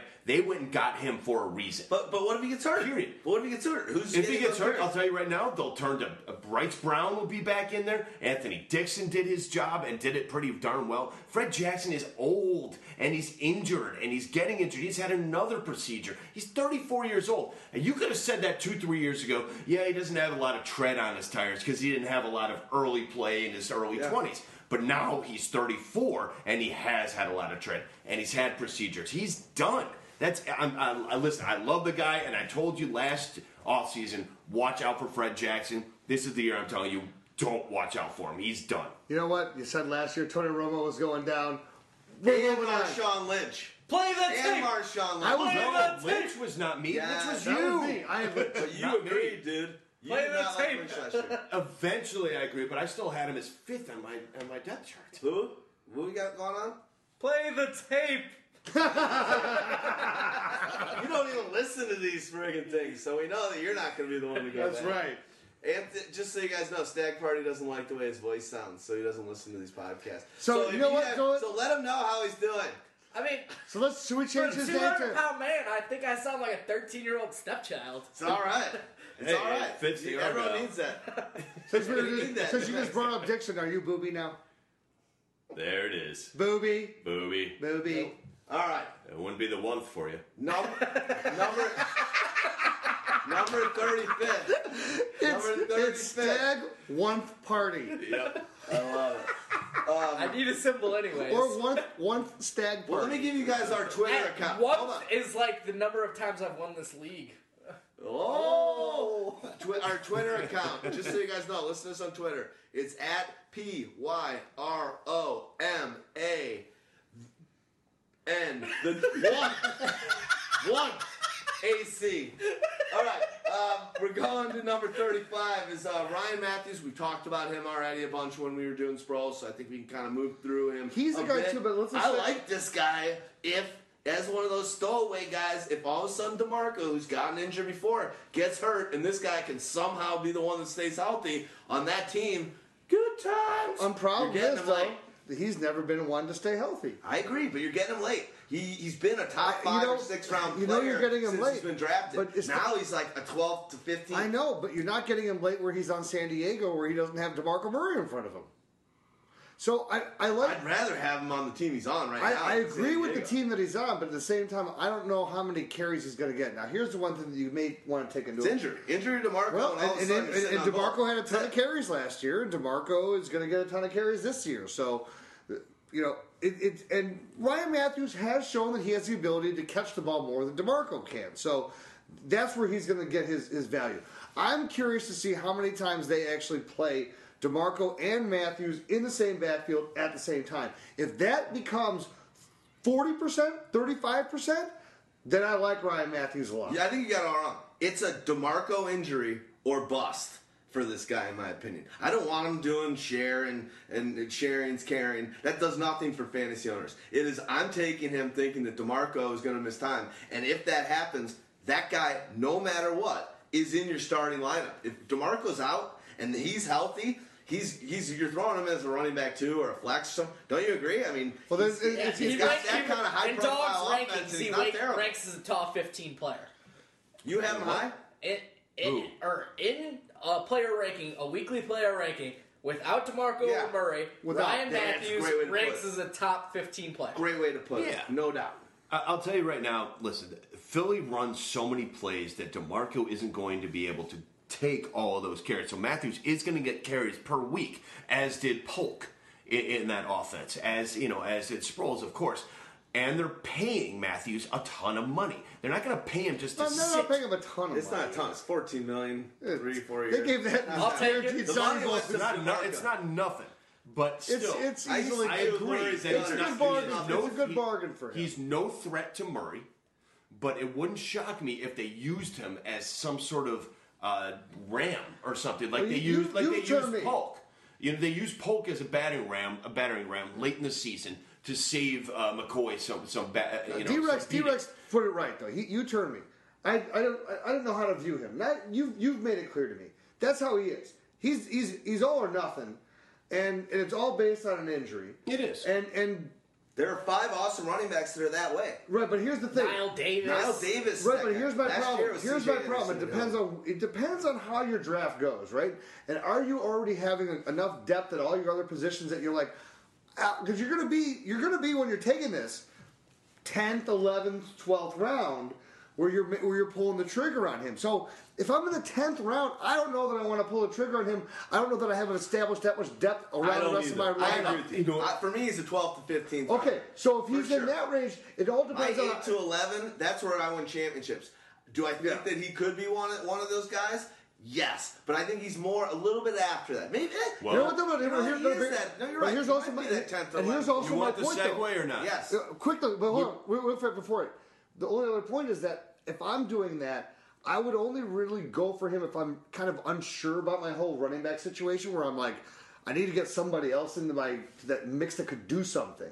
If I have solid guys up top and he's just a guy that's just going to be a guy that even when that time happens, he's on my bench, I'm not drafting him. Go ahead. Go again. Here's the, what do you got? I mean, If it's something on Ryan Mathews, it is something on Ryan Mathews. Quick. Real quick. Basically, he's betting on the other side of the committee. That's it. You know, you're Yeah. looking for another guy who's going to exceed value, a la Lamar Miller last season. Ryan Mathews could be that guy. Lottery ticket. You know, uh, It is. you're It's a looking for a lottery guy who could blow up and be a top ten running back. Should something happen to the guy in front of him, he's the guy. hence the segue. Would you rather have the Ryan Mathews as a lottery ticket or Bishop Sankey, who's right? ahead? Absolutely. Absolutely, Ryan Mathews. Absolutely, Ryan Mathews. Not Mathews. even a question.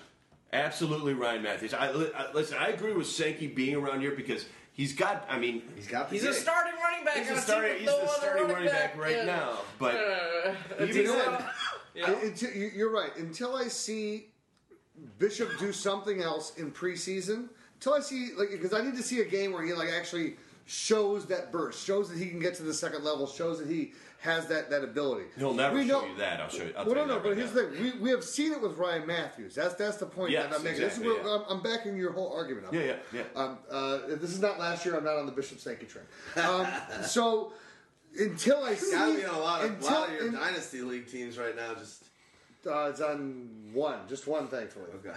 No, two, two, two. It's on two. Wait, wait, wait, wait. No, wait. That's Right. it's You're five. right. It's Oh, all- five, I keep five of them. forgetting about him. No, it's two. It's only two. It's only two. Um, so when you look at that, it's like, yeah, I, I, I'll take the establishment right now over over Sankey, which is also establishment with injury risk, but establishment with injury risk that's less injury risk because he's not playing as much. They're saying if he last year he was the num- Sankey was the number one running back taken in the draft. Uh, that was late, but Christine Michael was the number one running back. Yeah, together. exactly. That's but they're true. saying they're saying if uh, if if he was in this year's class, Sankey, uh, he would. You wouldn't even be the He, 10th. yeah, he wouldn't even be top ten. Yeah. So that just goes to show you. So let's move on to the next guy. Let's let uh, Stag Party's got a big crush on. on Yeah, you- on you have Adam. You, you're, you're a fan. You've then mentioned we'll his shoot name it down. on this podcast. Who? Branden Oliver. I His number thirty-three. Shoot the skeet, and we will we will get I don't ready. know. I- Who knows? They don't do anything. He's gonna get the carries. He's, he's the starting running the back starting for the back. first for the early down carries right now. I mean, we can't assume they do everything.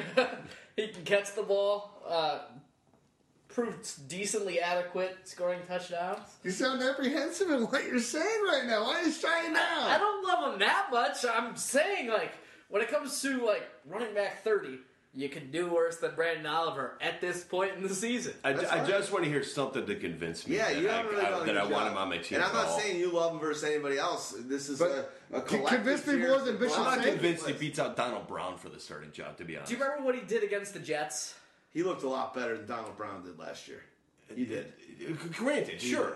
But I'm and not he had those convinced he two could beat games, him and all of a sudden they were locking in on him. and He sucked. This So, is a team without great, a running back. And I think it's going to be an open competition. And I'm not convinced that Branden Oliver is going to beat out Donald Brown for the starting job. The thing is, even- Donald. Brown shat the bed more He than any other player. He did not look good. He averaged like he looked terrible. 1.9 yards a carry. Fumbling, agree. fumbling all over the place. The thing that I He saw held on last to the year- ball. Brand, Right, he held on the ball. The thing about with Branden Oliver, when once he had that one game that, that put him out there against Yeah. the Jets, then everything started to crumble for him. And what you realize, and that everyone was watching, anyone who's watching, you should see. You noticed he's not an every down back. He cannot be your lead back. He is more fit to the Darren Sproles role. That's really more where he is going to be effective. For sure. And they're not going to use him. He's not as and he's not as effective as Darren Sproles. That's all I'm saying. CJ Spella, the Spella in Manila. He's down in the Saints Dome. It's going to be sweet. What do you guys think happens? I know a lot of us here are pretty high on, or I know you are, are really high on Mark. Yes. Um, but what? Do, yeah, Ingram. What do you guys think? Uh, Spiller is this a, is this an opportunity where it, it could could could be fruitful? How for could him? it not be an opportunity? Everyone's gone. Yeah. I, I mean, it's the best opportunity of his life at this point. And uh, they handpicked the Saints to go to. They said, what is the best possible situation for me, CJ Spiller, as a running back, the way that I play and the way that I carry the ball and their situation, what they do? It is. It's, it's, it's perfect for them. It has the potential to to be great, to You be mean the. Reggie Bush to Darren Sproles to Pierre Thomas to CJ Spiller role?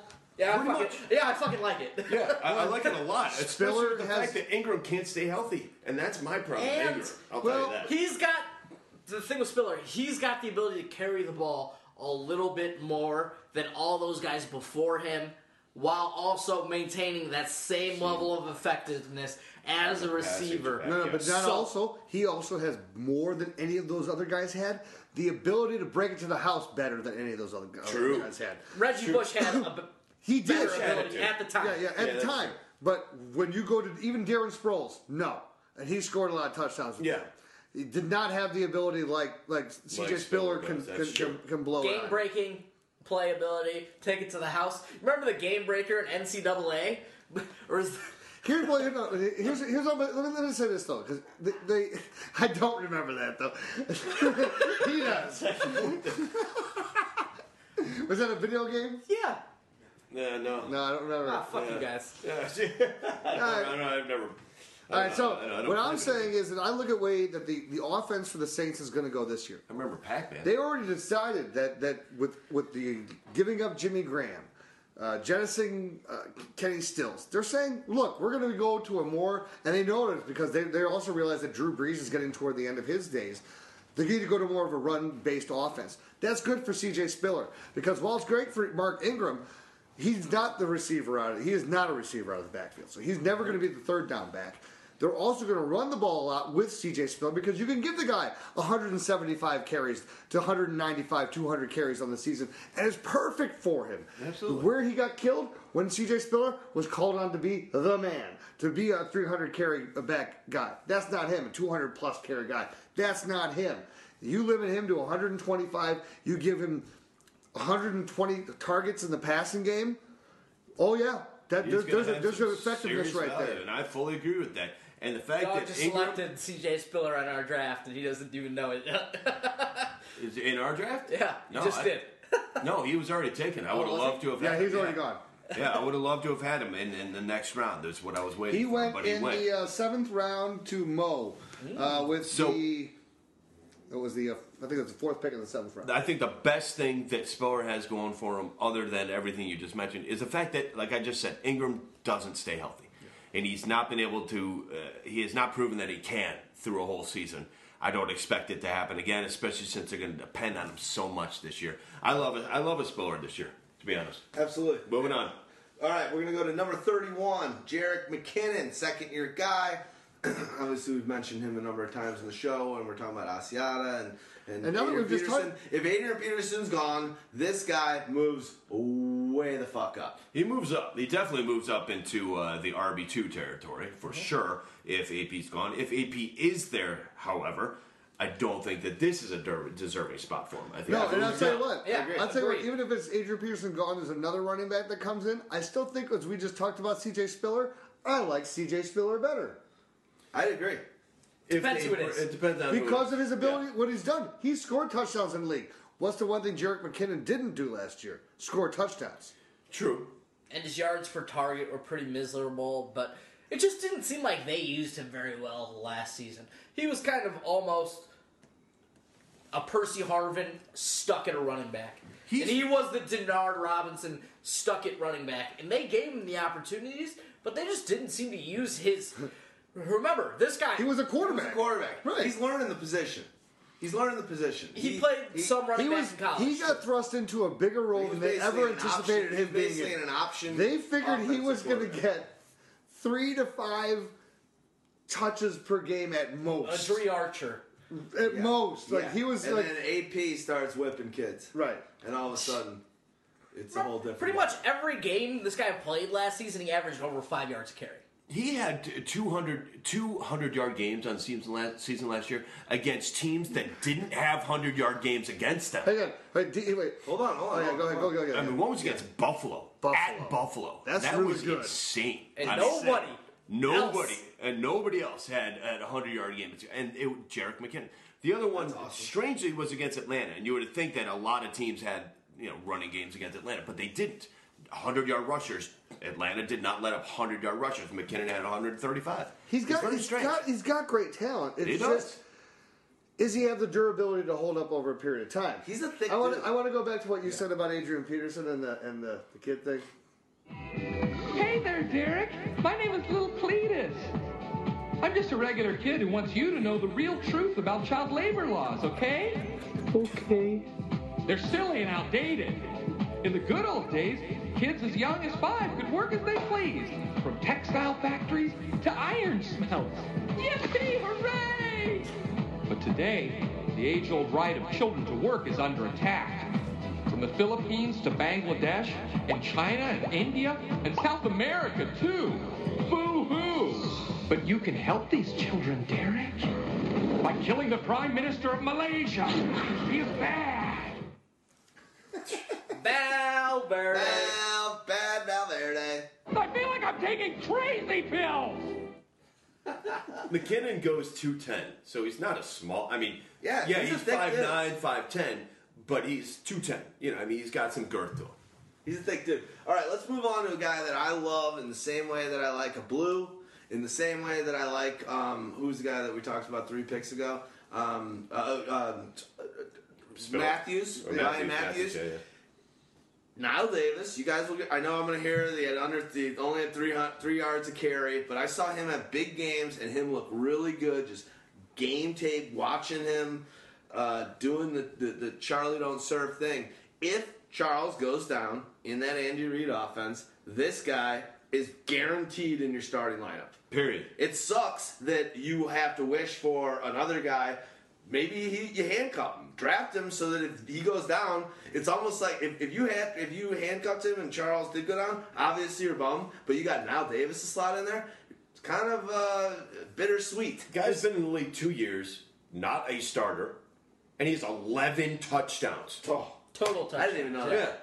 That's insane. Ten rushing, one uh, receiving. He's Yeah, a pro. and I think he's he's got a couple uh, kick returns. Kick returns, No, too. no, yeah, and, and the crazy thing is, he only averages Yeah. 3.5 yards a carry, though. I already thought. Did I already tell? I called that one. Even though, Listen, did even it right. though, But here's called my, that no, no, but here's my, but here, I know you did. But here's my point. While averaging those, he scores touchdowns. I, I always bring this point up. Do you are you a touchdown scorer or are you not? With receivers, with running backs, it doesn't matter. Are you a person, a player in the NFL that has a knack for finding the end zone? He does. Period. So for me, I believe that you put him in that role. No, will he be as effective as Jamaal Charles? No, but will he score touchdowns and will he will he be Will effective? Andy Reid bludgeon No, no. him with hand with And yes. like, no, no, no. Yes. 25 Yes. And like, We carries. touches, and, no. and looks. and We love again, like you said with Ryan Mathews, is this not? This is a wild card, okay? It's a you are taking a chance. It's it's Big it's wild card. and these are the ones. But look, every team, every team, there's a, there's at least a bunch of these guys throughout the league. There's at least twelve of them. Every team, if you're drafting in a 12 team league, everyone should take at least one of these guys. Don't take three of these guys. yeah. That's where you lose. I don't. I don't agree. I think in the teens, you do. I, I think you do take three of these guys. The way that If you could get is three of them late, sure. of Well, I'm course. saying who But the- but the- but the in problem teams. is- I'm saying these are the things that I, I. I, I want to go. I'm going to get wide receivers that are going to play most of their games. I'm going to get a good quarterback. I think the running back position is that stock up. I'm not talking You know about what? you're taking them in the I, top I, I 10 agree, but, but here's the difference. If I can you're taking three of them, if you're you. taking three of them, you've been. You've been saying all those running backs, if sure. you're taking three of them and then someone gets hurt and you have no one to start, here's what happens. Those guys get dropped by other teams, and then you pick them up. You don't have to draft them and hold and waste three of your draft picks But on guys that are not going to be productive until week seven. Yeah, but I'm not going to waste it 14. on Greg Jennings either. Yeah, I'm going to. I understand. There's other guys you can draft. I'd rather have Knile Davis There's than Greg plenty. Jennings. I understand, but at the same time, We're talking is- about the unless rounds. the guy who has unless the guy who has Jamaal 15th Charles round. is drafting if you're Kyle talking about Davis. 130 guys gone already, and you're talking the difference between taking Knile Davis and a, a starting Brian Hartline or a starting, Ah, you know, or whatever. I mean, you're kidding. I, I'm- mean, I'll take a Knile Davis you're- any day of the fucking I'm not, week. I'm not talking about those guys. I'd, What I'm I'd rather talking have about a is Valverde. I think the best. Happy, happy, happy. Ha, ha, ha, ha, ha. The best thing you said in the show, which is the way that I'm going to start thinking when I'm drafting, and it is the way I'm thinking with the Mathews, with the Knile Davis, with guys like this Hillman. I, I, I feel the same way about what. What best thing you said was if that guy starting for three weeks, Dog Manica is going to have him in his top 15. And I'm literally going to go back and look at your top 15 because all these mock drafts, all these draft kits, all the stuff we're talking about is thrown out the window when an injury happens, which happens all the time at the running back position, in any position. It's a lethal sport.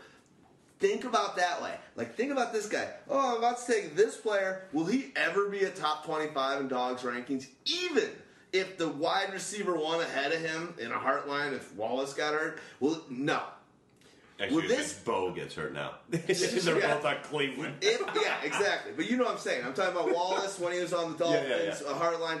If this guy goes down, he's instantaneously a top 15. Those kind of guys, again, you don't want to go overboard on them, but I'm talking about teens. I'm talking about. I know, but I'm talking about cards. filling your back roster with three or four. of these especially like running backs, certain running backs in certain systems, the Knile Davis type, the Ryan Mathews, those guys are instant golden tickets. Yeah. Houdini's only point on that was don't go Knile Davis, No, then Ryan Mathews, then you know Branden Oliver, but, because it's not gonna work. Because one of those guys I'm gonna have a already gonna. But I'm gonna already. Yeah. But uh, I'm gonna already have three running backs before I even go there. Yeah, but Yeah. one of those Yeah, guys is gonna end up so- dropping. Then, then you're then you're You'll killing your that depth. You're- And that week, what I'm you'll saying be is seven what I'm in the saying waiver is wire. The, all of these guys, listen, especially in the 10 team league, all these guys can be are going to be dropped because you know what? Through the first six weeks, they're going to show because their their top guy is doing all the stuff. They're not going to get any touches. They're going to say, "Oh, I wasted a fucking pick," and they're going to drop them. Then you grab them. you jump on it early. But I'm not saying that you waste your draft picks on more than one of these guys. Pick one. If you have one that you can hold, I if you have a completely disagree. 16 team roster, You enjoy your you have a 16 team roster. I'll I enjoy want players that are playing.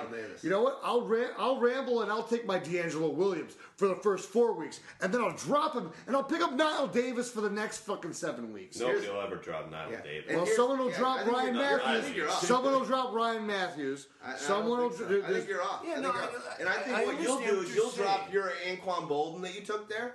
You'll drop your uh, Kenny Britt that you took in the same spot. You'll drop them. Why not just draft the guy and keep him? If it doesn't happen, I've had two years ago. I had uh, the guy Because mentioned all the guys that you're uh, talking about from my Christine Michael. experience- No, Christine Michael. I've had him on my team for a whole year. It's literally six carries.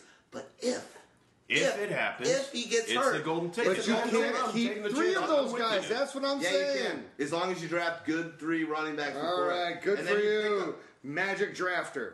But, but you're just talking about how you're going to pick these people up. No, I'm talking about that pick people. up, I'm talking about that. You know what? magic tickets still Odell Beckham. Jr. was on the waiver wire. You want to talk about all the amazing players backs, that are dude. on the waiver wire every year that, that are get fine. All the running backs that get drafted. C.J. Anderson was picked up off the waiver wire last year too.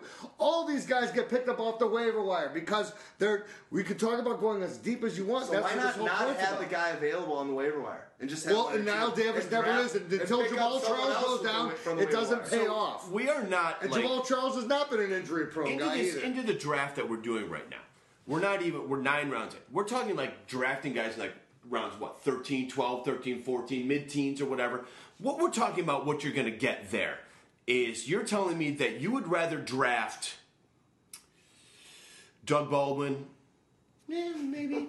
Uh, you'd rather draft. He'll uh, be dropped by, Kenny promise. Britt is something you're talking about. No, that's where I mentioned go him. for my Uh, rookies. That's where I go for my rookies. Okay, but so rookies there you aren't go. involved here. We're well, that's fine, but we're not, Marvin that's what we're Jones, talking about. eh, you know, Yeah, exactly. sure, Marvin Jones, something like We're, that. no, we're not talking about our mock draft. We're talking about drafting in general. Yeah, no, And that's what drafting you're in saying. general. You're taking taking three insurance risks. I'm talking about I'll take a rookie risk. I'll take a rookie. I'll, there, are, there are different levels to take risks on. You don't put all your eggs your in one basket on risks. Differentiate your risks. Yes, It's there a are, it's basic not all investment eggs in one basket. I, to I be take- honest, the only thing, the only position I need to back it up and go deep on and take those golden tickets, the only position is running back. Running back. Running back is I've the got- most I've got it everywhere position, else. and Yeah, that's as where the biggest the But goal you want to know what though? But the, you want to know what? The, the the, the odds, are, the odds are being correct on that. There's enough. Uh, those guys are good, but great. if you're going to have to pay up for them, if you're going to have to actually go 11 and 12th round to go grab those guys, then you're going to be in trouble because, Because now th- there's enough teams in that the I've next seen that round of draft. our draft. And there's now enough- Davis is going to go 9th, 10th. See, 9, 10, 11, the rounds that I you was say we are were the already talking 13, 14. I'm talking like 13, 14, 15th picks. If you can get those guys back, then done. Done. If I have to waste like a ninth round pick or something on Ryan Mathews, I'm not going to do that. That's what's All right, 'cause coming you're up bar- next. You're barely We're gonna even. see. You are I've barely been, I've even filling thinking out your about starting picking lineup. He's already Davis for two rounds, and I'm holding out because I'm just I just don't want What to. if you take them? That's too early. And if I lose them, then I lose them. Someone else is, and someone else might get the golden ticket. That's the way this thing works. And if, And because if, you if another golden ticket is on the waiver wire, I'm gonna, and I've got the the pickup to do it. I'm gonna get it. If I have enough timeshare guys in between, then I will go ahead and make that move. But at the same time, I'm not to make the presumpt- presumptive move on a guy that's not playing right now at two or three different positions, or two guys or three guys at one position, until I'm until I'm until I know that we don't want your. No, you, I you, want got, you got a big vein. We don't want the top. the vein, vein's always there. We don't want the It's a top. W vein for your Let- your weak go, ass. Let's, let's go to number twenty nine. The W vein for your weak ass. Well, I'm a, I'm a Weiss, so it's a I W. love it. It's a W that whatever W I want to say. My last name is a W, so I can whatever Can we take W a I picture want. of this thing? It's it'll be the cover whatever. It'll be the cover graphic. time I've Big, big close up of the W vein as our as our graphic. It's almost number twenty pronounced nine. as like a Harry Potter like strike. Uh, we talked way too long about that guy. We need to go to number 29, and that is uh, Chris Ivory. We have different opinions. You're getting mad. it's, just, it's a difference of opinion. You're getting mad and getting a little overexcited. I'm Do not you getting want mad. Knile I'm Davis? getting mad. Hold on. point out? Do you want Go on. Knile Davis? Go ahead. Valverde. This should be a dizzy. Are you not aware that I get farty and bloated with a foamy latte? Go on, Chris Ivory. Make it quick. See, there's a point where you have a decision between a Chris Ivory and you have a decision between a Knile Davis, we have next on our rankings. One's probably going to start for you every week, and one is an absolute home run if he's the starter. And that is one of the biggest, you know, lineup uh, decisions you're going to have to make. You know, I would have said, listen, I'm going to second. I would say you're on the right track until Steve, uh, Stevan Ridley was signed with the Jets. Now it's not going to be uh, uh, Chris Ivory I- I carrying it 25 times a I game. I still think he's younger, and he's not coming off an A- ACL injury. Or they're the same. Are they the same age now? Something like that. and it's not Rex Ryan there anymore either, so it's not going to be 50 carries a game. So, but I do understand what you're saying. It, it, you're, you're talking about the difference between a, A later round. Well, let's also Starter, hold on here because later Stevan. Ridley is not on our list here anyway. So Stevan Because Ridley, so you know, so fine. So He you're literally just signed So so basically plug so plug him in to where Chris Ivory is and move Chris Ivory out. Now it's Stevan Ridley. There you go. I don't, I don't actually Same consider conversation. Ridley I don't the starter that- over think Ivory. I think it's, I still think Ivory starts over Ridley. Ridley's coming sure. off an Okay, ACL well, tear. then, then stop bashing Ivory on that regard. Well, no, but it, You gotta there- calm it- down. There's going to be there's going to be a timeshare there. Is what I'm saying. It's not going to be Ivory 25 carries a game. It's not going to be Ridley 25 carries a game. They might both get 15, Absolutely. 15 a game. is And what I'm saying. Ivory's still the better fantasy player. But it's I still, agree. it Ivory's is- still it's still to Stag's Ridley point. right now. Stag's point is here's a guy that's playing every week that's getting carries every week versus a guy that's not touching the ball for potentially six to Sure. seven weeks. So who do you take? No, no, but he's not. He's not taking an opinion. You have your opinion. He's saying that's Why are you line answering for him? Why I- are you an- Why are you answering for him? Are you are you his puppet master? Aren't you just saying that's the decision you make? You either go for the golden Now- ticket, You or you have go for the one on your head. You have He's a W on your head. You have a P on your Everyone head. talks for you, Stags. You're just being a little. You're getting a You're little you're, you're going a little too far. Just relax. All right. So there's a point. Depending depending on who your your top two running backs are, depending on who your top two running backs are, you have to make this lineup decision. And it's completely up to you. Sometimes, if you take a Latavius Murray as your running back too, you might need a Chris Ivory as you know this kind of guy. If you take two, you know, if you have uh, you know Jeremy Hill and Adrian Peterson as your top two, maybe this is where you go with a Knile Davis, uh, just in case. Oh, or uh, maybe you back him up with the Ryan Exactly. Hill. That so is it's kind true. of one of those roster construction questions. what do you or. need Whatever in works for these? you. What in these eight to twelve? Sometimes you're going to be taking lottery tickets. Sometimes you need to take safety. Depending on how you construct the roster, one through seven, uh, it's going to kind of define how you do it. That's what I just said. All right, yeah, Rashad Jennings. We already talked about him. Sitting in there at number 28. When he's Moving on. When he, really quick, when he plays, he's extremely effective, and he does get you some good fancy points when he plays. Nine over the last two seasons with Oakland and the Giants. Nine Yeah, points a game. And he was he was looking actually really really good in those first four or few games. Uh, Almost for, 10 points a for the. Giants last year until he got hurt. And that I- injury, what they made it seem Well, initially a- seem like something he's going to be back in two weeks, stretched out over what I don't know five six a, a Yeah. bunch of weeks. You missed. You drafted him a little higher, going going on a presumption that he was going to be on a better team and do better than what than he did with Oakland. Got banged up, kind of sucked. His value completely decreases with the signing of Shane Vereen. Shane Vereen takes away all of his receiving uh, yards that he was and receptions that he was getting. I think so. It's not a running team in general. I think I think we just think in general that Eli Manning and those receivers they're going to be it's going to be pass first. It's going Uh, to be pass first, and then it's going to be, you know, the runs are going to be split up between the three guys. He's never made it 16 games in the season. Moving on. Terrance West. number 27. This this is where stuff starts getting real, real. Because now it's are we ranking Terrance West higher or ranking Isaiah Crowell higher? And the reasoning, you know, we rank Isaiah Crowell higher is because he scores touchdowns. He has a defined role. Uh, you know, he can do a little bit of everything. He's gonna get 200 or so carries. He's gonna average between four yards carry and four and a half. So he's going to give you 800 to 900 yards and probably double digit touchdowns. And then he's probably going to do a little bit in the passing game, not too much. Terrance West's probably going to be his you know complement on third down. He's going to be uh, you know the pass catching back, and he might get some more early down carries. He might end up with more carries than Isaiah Crowell, but I don't think he ends up with more fantasy points. No, That's I don't. Actually, you know, touchdowns is the thing that is always a defining characteristic for what scores fantasy points. So if you're the guy that's going to get ten touchdowns and you're the other guy that's going to get five touchdowns, you got to make up thirty points right there. That's 300 yards. Right, And- that's a lot of yards. There you go. 1,300 and a 1,000. You know, Don't so you think a lot of what will happen with these guys though will be uh, predicated on on this off season and training and the preseason and and seeing they, they might all of a sudden be, be be going to one of these guys a hell of a lot more than the other. And I think they, they know right now that it's split pretty much down the middle. I think they know that they each have sort of does that scare you away from either of them? No, because no, because each sort of has defined roles. it, it, it benefits whoever's the second one taken. The main problem is the fact that this is the Browns. The Browns are so confused on what the fuck they're doing in general. That I they don't- have to send text messages Yeah. about it to coaches on the field. Exactly.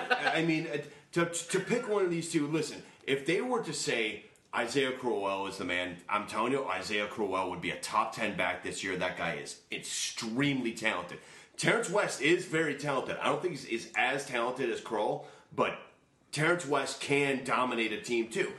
That's their problem. They can't choose. That's the Browns. They are wishy washy. They just don't know what the fuck to do. You're- it's going to be a wishy washy situation all year again. You're starting unless somebody gets injured. Your starting quarterback right now is McCown. Yeah, it's going to be That run, can't run, be run. good for a running Well, back. that just tells you that he's not going to no be. Josh He's not going to be your ending quarterback. So that means also, that means also, once the first one's taken, I'd be the guy to jump on that second run real quick. You know, Not real quick because I wouldn't I would tell you real that, quick. that, that, that second a, a one's round going or to. two. The second one's Couple going to. No, yeah. he'll last there longer. So let's look at our. I'm staying away from the whole fucking team. I would, I'd agree. That that's not necessarily a bad thing, but they both scored fairly well last season. they did. so you uh, in our mock Hoyer- draft, you took not. Crowell in the uh, in the It's a whole new fifth deal. round, Yep. and I took Terrance West in the seventh round. So two rounds later, there yeah, you go. It's about it right. is. It's there a two round difference, Two-round and that's fine. They're, listen, they're both worth those picks. And I'll tell you right now, if one gets injured, one of those jumps up. There you go. Absolutely. That's basically the situation. All right, let's go to 26. Devonta Freeman, little guy, second year. We know 5'9", Steven Jackson's 205. gone. I- i- Is he? What? What do you think? Is he? Is he gonna have the job? Is they gonna run with him? They Right now, there's somebody? nobody else. I'm not going to talk about this because I am so not sold on this guy. I think that he is way higher than he should be. I think he should be in the 40s. Where does? Do you know where you had him? I can tell you where I have him. Go ahead. You can talk. Uh, I'll tell the you where thing I is with Devonta Freeman, right now he's the starting running back on a team that is going to either they're going to throw it a lot, but hey, he can catch it, he can run it. They're going to run a zone blocking scheme, which he ran in college and ran very effectively. Uh, so you got to Head it. coach came from Seattle, which is a run first system. They went to two. Kyle Super Bowls in a row. Shanahan's the offensive coordinator who runs that zone blocking scheme. So they're gonna, you know, he's gonna get it in the zone blocking scheme that he likes. Yep. I think he averaged something like six and a half to seven yards a carry in the zone blocking scheme his uh, junior year at Florida State. Uh, so you gotta keep an eye on Devonta Freeman. Right now, he's the top running back on a very good offense, and we know what that gets you. And he caught. I mean, he's a he's great catching the ball in the backfield too, which is what. And listen, Atlanta. Maybe it's a it's a new coaching staff and or whatever. They're passing the shit out of the ball. As Plain Jay and simple. Cutler would I say, have him at 37. Don't And Freeman's gonna care. catch that. And that's okay. Uh, 37 is okay if you want to keep him there at 37. Well, That's look, fine. look, look, here's he- why. Here's why. He's not a touchdown scorer. Yep. That's just that's just it. He's not that. So take that away from him. that. And and I don't. He just. I watched him run last year. He was not an effective runner. He didn't show me all the bursts. He didn't show me the explosiveness through the hole. He didn't show me the ability to break tackles. He showed me nothing. So the only reason why he's at 37 is because there's no one else there. He's a guy that you talk about Bishop Sankey, where he would have gone in this draft. Where would Devonta Freeman have gone? Uh, He would have gone a lot lower. Undrafted. yeah, potentially. That's all I'm saying. I just this is a guy that it's. I'd it's a take matter- Freeman in his situation Here's over listen, Sankey. and it's okay. It's okay to draft him if because if, if it's a matter of circumstance. The circumstance may say he's going to score a lot of fantasy points. I mean, Yeah. yeah. So he's on a good I, fantasy. I, he's on good will say that fantasy he's in he's in a he's in the best place that he could possibly be because he would not score any fantasy points anywhere else. Probably not. Yeah. I mean, not. But the fact is that they got rid of Jacquizz Rodgers and they let and Yeah, everyone else did is the gone. only thing was Steph. There, uh, Steve there's Jackson, no one else. It's an empty cupboard. Yeah. Yeah. So That That's the way it usually is, makes for pretty decent. That usually makes for decent production. Now watch Todd Gurley end up there. LeGarrette, if that happens, Stay in Georgia for himself. that'd be sweet. LeGarrette smokes blunts. He's number 25. Just got suspended for only one game. Good thing I for him, That's, uh, that, that's Does that bode well for uh, Le'Veon, uh, Le'Veon Bell? I think it does. It's a different. Uh, Why are they still saying charge. two to four for Le'Veon Bell? Because, Because he got he's the driving. DUI. Oh, because he was driving. Yeah, he's the one who got the DUI. yeah. See, I can Well, get higher Garrett you. holds the We- bag. What's his name drives? I- if I were, I would switch that one. Yeah, switch you that drive. one around. You get the DUI. I'll hold the bag. Never be I driving. mean, the driver always wants to change the circumstances. The passenger don't. I mean, you, everyone needs. All these athletes need to learn from Chris Webber. Have a weed duffel bag holder with you at all times. It's never yours. Well, since- you got the guy, the fall They get guy. paid for You're that. making the money. Yeah, you're making Can the I- money. This bring guy's this living up? the life with you, uh, uh, hammer, MC Hammer style. You're holding the weed, douchebag. You're driving too. But there And was take the two. fall. It was Can I- two players. I know. Can I- and they should have been in the back seat Yeah, with that exactly. guy dri- with the bag on his lap driving. Can I bring this up? Can I bring up since we're talking about Idiots. uh, a New England player? Can I The talk Garrett's about? like, my last name's Blount. You can I? kidding me? I'm well, not holding screw that. fucking Can I bring up Aaron Rodgers right now? Uh, as long as you don't say Olivia Munn. Well, that's, I'm, I'm talking about Aaron Rodgers. Oh, not Aaron. I'm talking about Aaron Hernandez. That's right. well, that's a big difference. Big difference. Baton is I'm sorry. I'm sorry. I'm sorry. I'm sorry. I meant I meant Aaron Hernandez. We're talking about New England. We're talking about we're talking about getting busted. We're talking about most whitest they're- guy versus the they're most in- gangster and Hispanic guy. currently in the of course. second day of Apples to deliberations on the trial. Uh, the judge sent everybody home to, to deliberate. The prosecution had 132 witnesses. The defense shit. provided three. Holy shit. 132? 132. I have not read anything about this case. I'm, I'm because already over it. everybody and thinks at he's the end, guilty already. at the in the closing arguments, the like you mentioned about like you know, they admitted that Aaron was there at the scene of the accident, but he didn't do it. He definitely witnessed it. But he witnessed it. Yes, won't that's say- right. 100% witnessed They, it. they said so. Like all this came out at the end. Like, Yeah. oh, but oh, I was there. Yeah, yeah, I was. Good there. defense. I would going to use that. Yeah. It's, it's called uh, plea We bargain, admit to dumbass. witnessing. to witnessing, but had no part in the Can he, killing. can he walk do away it. or is he done? And his girlfriend, they have video of like her throwing like some like Oh, uh, all Even the, if all he the, walks the, away, the, he's the either an supposed gun- accessory They- or- They've never found the weapons though. That's the thing. So, but three witnesses on your defense. Three. 100 how many? 132. three. You got three. That's the most- 132. I got three. I got three. Could you imagine? I feel like I feel like Chris Rock, and, and you gotta you're gonna get me sucking. You know how much for one rib? No, you got change for a hundred? Here's the way to look at it. No, the one, game of, one, a game one of, rim. One rim. a game of risk. You're on the board. Yeah. There's 136. And you got on three, board, and, then you got defend it, and you defend it. I think you're losing. How about, like, no one takes Siberia.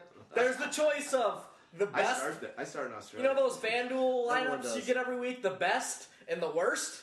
Even that's not like a 132 to 3 ratio. No. That's like a 246 to 46. like, God, it's crazy. LeGarrette Blount's uh, highest potential is what happened with Stevan Ridley in 2012. Uh, was it 2012? yeah, which is crazy high, but It's crazy high, but that's not going to happen for Blount. I think him being right around here at 25 is is decent. I, um, I don't see him lasting the whole year. He's already suspended for one game. The Patriots are fickle when it comes to running backs. That's true, but fickle. but but doesn't the but, word you use to but don't describe you it? think Yeah, that? I mean, Bill Belichick's a major cocksucker in yeah, fantasy owners. cocksucking. But, but hold, hold on, Mostly, but it's not fickles. It's no loyalty. no, there's no. No loyalty. No love for It's you're on, you're, you're on a bed of nails for sleep Yeah. every night. Yeah. So you're always on edge. on edge. You're always on edge. Yeah. But the difference is, is I think LeGarrette Blount, I think, understands that he's his whole career has been on edge. Yeah, well, I mean, we know what he does No, no, no. to take off And the he's edge. had his most success in New England. So now he Only actually. plays Debatable, find- yeah. He'll only And, find success. and and Bill Belichick brought him back. And we talked about Jonas Gray's probably going to be gone. We talked about his James White. There's not a lot of other competition out there for him.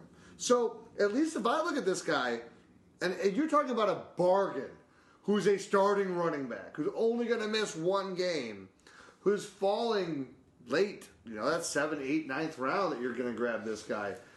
That's pretty good. I agree. The only problem with it, I agree with it. And And he's not a starter used to be the for- biggest proponent. of, This team scores more rushing touchdowns than any other team, Yeah, and they they, might. They might still.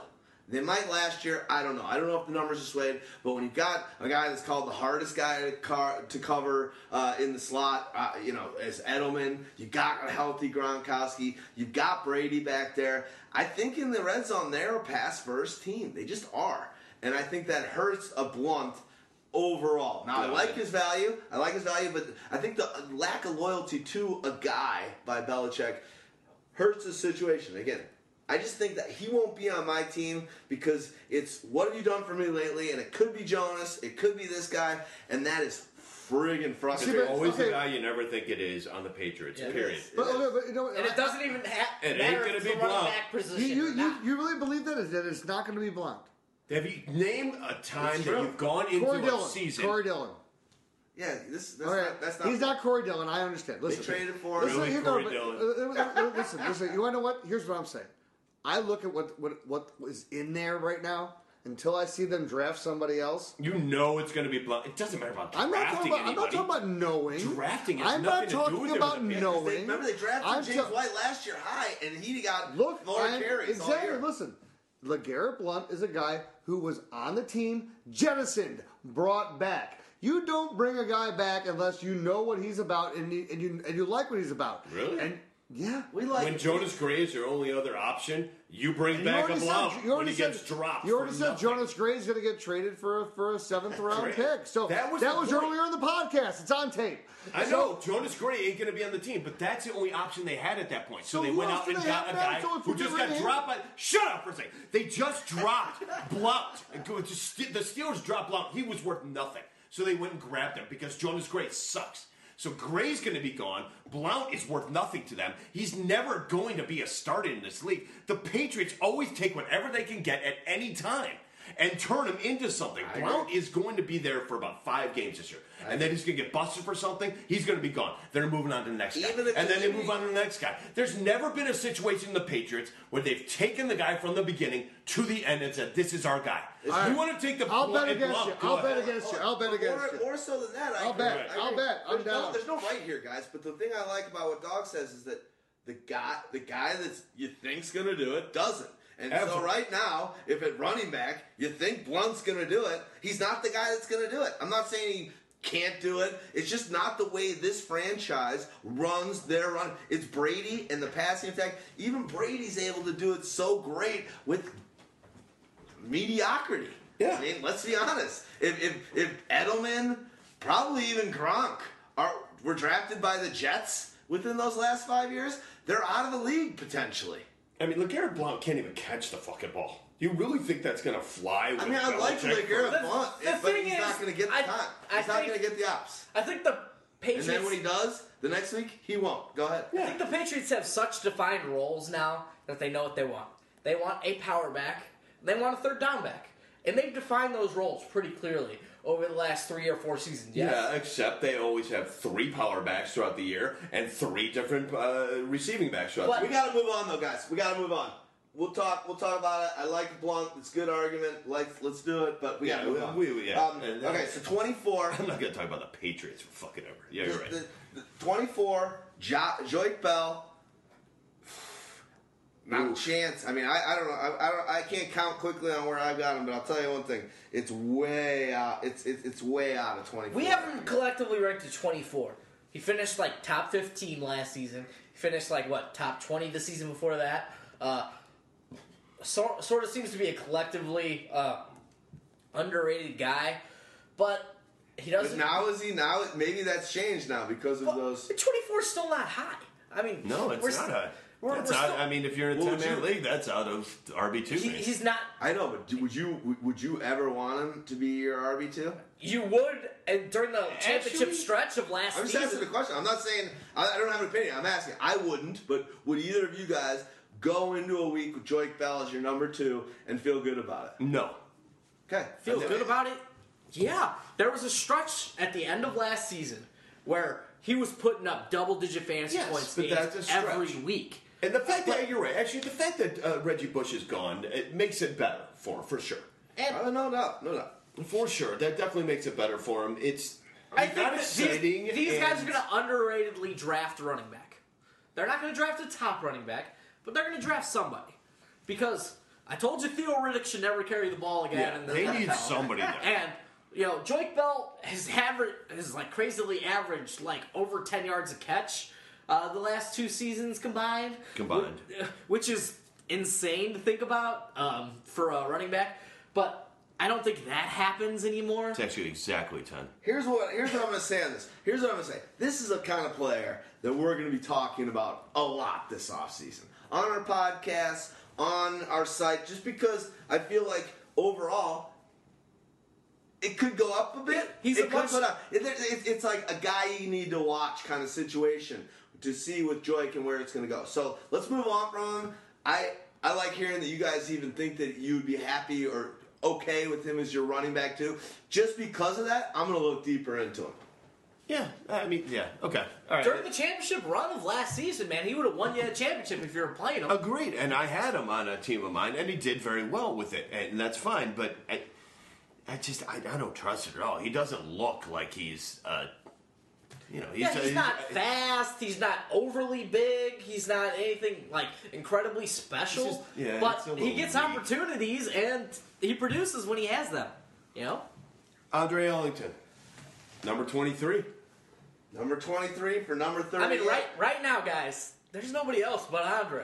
So whether they like it or not, you know, it's. Andre and Stepfan, You're right. or it's he's the man still until something changes. And I don't want him to be the man. I, I've said this numerous times that I'd rather he be the number two. I've never been really impressed with Andre Ellington, except for the fact of this opportunity. You know, um, Yeah, he's not incredibly fast. He's a four five eight four four six guy. He's not big. He's 199 pounds. He you know it, what's he gonna? He can catch the ball. He can catch it very well. He can catch it like 80 percent of the time, 75 percent of the time. But pretty much anybody, any running back in the league can We've do that. seen what hit, what the ceiling is for but him. he's sh- The and he's problem is- shifty when he gets into space out there. He just can't run I'm the, it. I'm the biggest Rarely Duke happens. fan in the world, but you know what? He doesn't score touchdowns. That's the problem. That's a and, big and, problem. And, and it's a big problem because they're going to bring somebody else in here who's going to be a big time load back. When they get into the red zone, it's going to be all him. I mean, he he's got a touchdown in one third of his games. Nine touchdowns over 27 games. So The that's, only that's saving, not great. The only saving grace with him Not a is back. the excuse you hear over a lot of banged up injuries. Started right before the season even started. They he, they thought they might sit him. Played the whole season with a hurt foot. Had other alien injuries. The only saving grace, I'm telling you, if you're someone that's high on Ellington, is the fact that the injuries really did hamper him Oh, yeah. And. They don't bring anyone else more effective in. Kind of like me bringing in a Val Valverde. What have you done, Derek? Nothing! You've done nothing! Nothing! I've got an IPA. I've got an IPA. I promise you, I do. It's in my hand. So the much can we all agree that the much oh, better version You got, you can we all agree that the much better version of Andre Ellington at this point is Giovani Bernard, who's the guy we have ranked ahead of him. Mm-hmm. He's just more talented than Andre Ellington as a running back. And he's shown to be able to score touchdowns. Yeah, definitely. Yeah, until absolutely. until But I Jeremy like Hill came and showed that he's a better. less. Yeah. I like his situation. a I lot like better. the situ- I kind of like his situation more because Yeah, of the too. fact that he is not being called on to have to do anything, which is what Andre Ellington needs. He needs to have a bruiser in there. He needs to have his Jeremy Hill to give him the be the ability to freelance and to do what he does best. And and that's the thing. It's like C.J. Spiller. How much more effective was he with hundred less carries than he was with hundred more carries? When he is not the focus of the of the off of, of the defense, he becomes more effective. When he becomes the center point of what they're focusing on, he does nothing. I'll, But I'll- he's I'll- sitting I'll- here at running back, running back two spot. So I'll give you the point, I'll give you the point in fact with Are you, Andre are you, Ellington. you want him as your running back too? You Who? want him, Giovani Bernard? He's Yeah, a drafted I'll him t- I drafted him as my running back too. So yes, And that's why I thought that team blew. Andre Ellington had, uh, I mean, uh, Andre Ellington had five more fantasy points his second year than he did his first year. Mm-hmm. Started 12 games his second year, one game his first. There's a big difference there. When he's a starter, he doesn't score fantasy points. What about on the when he's side? a secondary guy, he does. Only There's a five point fantasy difference. He had a total- 12 starts and one start. Nearly 100 And more touches in the five second more year, fantasy points being a starter? I hear you. That's a problem. Hey, what about on the flip side of that? What about Gio Bernard's numbers uh, in that same situation? Because he had it pretty much reversed. Scored fewer fantasy points, actually, starting nine games. S- started zero games his rookie year and scored more fantasy points. 22 I, more. here's the I I had Giovani. I thought it was the best pick of my life last year when I got him in like the eighth round. I watched the guy play. There was something. There was that paradigm shift where he got injured on the shoulder in the goal line. He became a totally different player.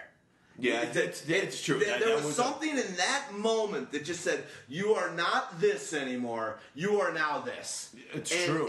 I saw that with him, it- too. It's, it- it's happened, agree. and I was a part. And I'm not. I just don't know what that looks like yet. So for me, I just don't know what it looks like, and and I don't like the Bengals. But it happens And he's with the number two smaller guy. I love Hill. It's the same thing with Andre. It happens with the smaller guys. And It's I think one Ellen- injury. Ellington will not be on any of my teams. Yeah. I did not like an Ellington in the, as a, as a running back too either. He's I we were all the biggest. Or Yeah, yeah. We found Wait, him wait, before wait. anyone. Because we thought as like as like Duke. what Bruce People Arians said. the Duke. What did We Bruce did. Arians say? He was going to be an every down back, and that, that And I did not love, happen. yeah, I The love thing is- last year. We know Gio's not going to have to run the goal line anymore. That's not going to be what he's going to be called upon to do. This guy was so dynamic in space in college. Correct. He was the And in the. NCAA leader. Uh, he was the NCAA All American in uh, returns. He was the like All American kick returner. Total yard returner. beast. So he, he was a monster, you know, just picking up these all-purpose yards, a la Reggie Bush back in USC days, and he's got that kind of skill to where he's gonna be able to do lots of different things on the football field. But he's still a better runner now uh, than a lot of these gimmick players are, and he's gonna have a defined role, and they're gonna run it a lot. So yeah, I like I like him more as the second piece. I like him right about. He finished running back 18 his rookie year or something like that. Uh, running back 18. So Look, look at this. How about this? In his rookie year, it just he had he was more effective. Okay, because with less carries and you're not the main focus, you're no longer being the guy that's, you know, you're not having to be the guy that has to beat the defense down for four plays to get the fifth play that's going to break you for 40 yards. He's the guy that Comes lets in Jeremy Hill play. break him down for two series and then and eats him alive for two series, and all of a sudden he goes back and he rests. And he comes back late in the game and he can do it again. And do you remember when No. C.J. Spiller was uh, with Fred Jackson, and C.J. Spiller was able to do that? Because Fred come in as Jackson the ate sec- everybody up. He ate them alive. That's But it. here's here's what I want to make sure we're talking about. I like I agree with everything you guys just said, but that's for like NFL minded and team you know Bengals minded. The truth is, fantasy minded. I think that hurts when you're sitting here and you're, you're seeing he's just outside of starting lineup. He's at 22. There's too many other. There's too much happening with Hill. Hill's Hill's awesome. He's a top 10 guy. I'll close it out. Let's let's end it on this. Earth to Matilda. This foam is as much a part of me as. You know what? Can we just cut it out with all the earth twos, please? We're not actually saying this is the Earth calling you, Matilda. Yeah, no, I got that. I understand you don't literally Uh, mean. no, I don't think you do. Listen, it's not like we think that we're actually in a control tower trying to reach outer space aliens or something, okay? Hello. Hello.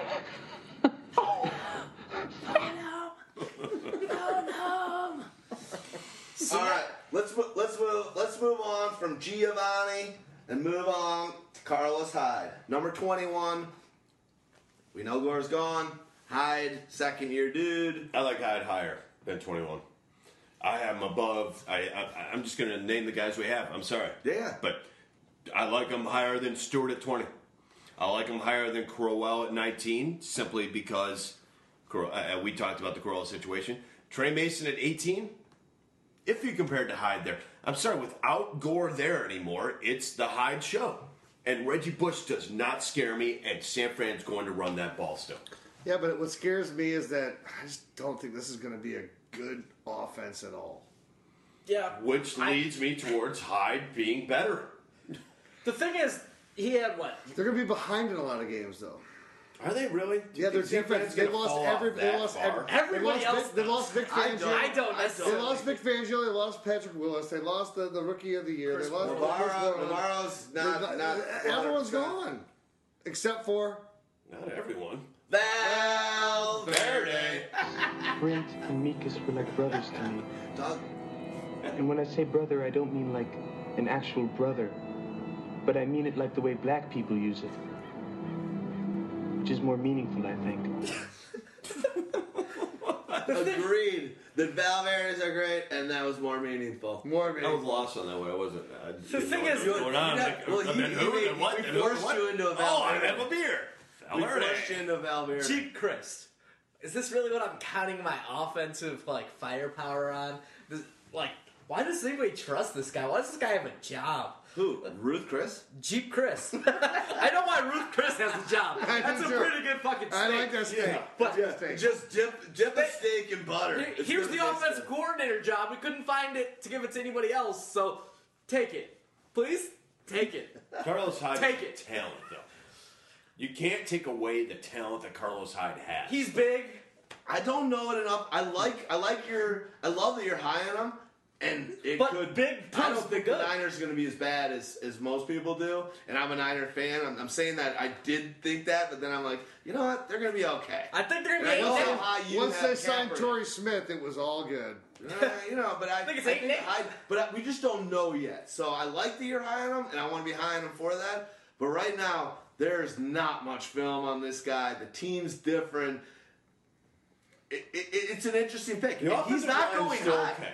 He's not going high. The thing is, with No, and that's fine. I'll take That- my no, Hyde. that- you had your okay, I'm biggest saying run that's- baller he's- he's good value. Mike potential. Iupati is gone, and he was the biggest run blocker of all their guys. But the rest of the line is still good at run blocking. They're Yes. not very good at pass blocking. They're good at run blocking. The thing is, when he was behind this offensive line last year, he did not look very good.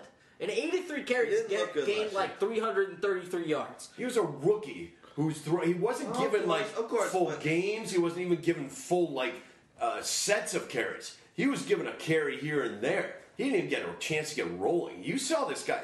I assume you saw this guy in college. I, I'm well aware of the things he did with, in college, and I'm well aware that he was much he was rated much higher by experts than Bishop Sankey, who was taken before him, and he would have ranked fairly well in this draft as well. He would have been a top five pick among running backs uh, Yeah. in this draft.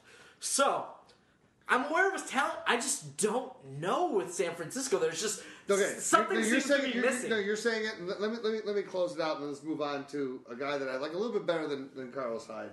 But the fact is that San Francisco, it's no, they're not going to be a good team this year. They're going to struggle. And when you're a struggling team, I think that's the argument. no, no, no, no, no. This is my don't so here. Let me let me let me that make, they're I gonna- don't necessarily agree let me make my I really point. Let me make my point. But you're it. saying that I don't. We don't agree with you. But go on. Okay, so you you think the Niners are going to suck? So go on. I think the Niners are going to be a, a six-win team if they're lucky. Okay. And how many six to seven or eight, five hundred teams have awesome running backs? Um, uh, you're about to name one. I, I- I'd say I'd say Adrian Peterson a lot of the years You- that he's been Can, around. Jonathan Stewart? Yeah. Do you think Carolina's going to be more than nine and seven, eight and eight? Yeah, because they have a defense. Because this is not just fantasy football offense. This is also called NFL defense. And the San Francisco 49ers lost everybody. There has been a mass defection. You know this. I'm not speaking a You- foreign so you guys would both take Isaiah Crowell and, and Terrance West, who are on a team that's about to go 0 16 above uh, Carlos Hyde. Agreed. Not both of them. I would. I take Crowell over them. Did Hyde go higher, lower than both those guys? Crowell's No. going to be Crowell's above him on the list here. I don't have him above him in my Well, I'm mind. saying I'm saying in our mock draft. No, both, Terrance- both those Carlos- Cleveland guys taking me Carlos for Hyde went in the sixth round, I so took he went in between the two of them. Okay. I, I would take Isaiah. But Crowell I'll tell you this: over Carlos Hyde is not on my is not on my not high on my draft chart because playing in that in that division, you're going to play you're going to play Seattle twice, you're going to play Arizona twice. Good luck. Um, that's four games of Yeah, that, that's because Baltimore is not really a tough defense at all when I- it comes to Uh, Crowell. we're talking. We're not. We're not talking about not Crowell. We're talking about Carlos Hyde. So we're talking about Carlos Hyde. Oh, no, okay, That's four so- games right there. And then wait, let me throw in St. Louis. Okay, 'cause there's Stewart six has stayed games. healthy for So you know what? There's there's year. six games right there against Look, division it's gonna rivals be exciting. that are tough. I hope Hyde does great. I'm a Niner fan. There's no question about it.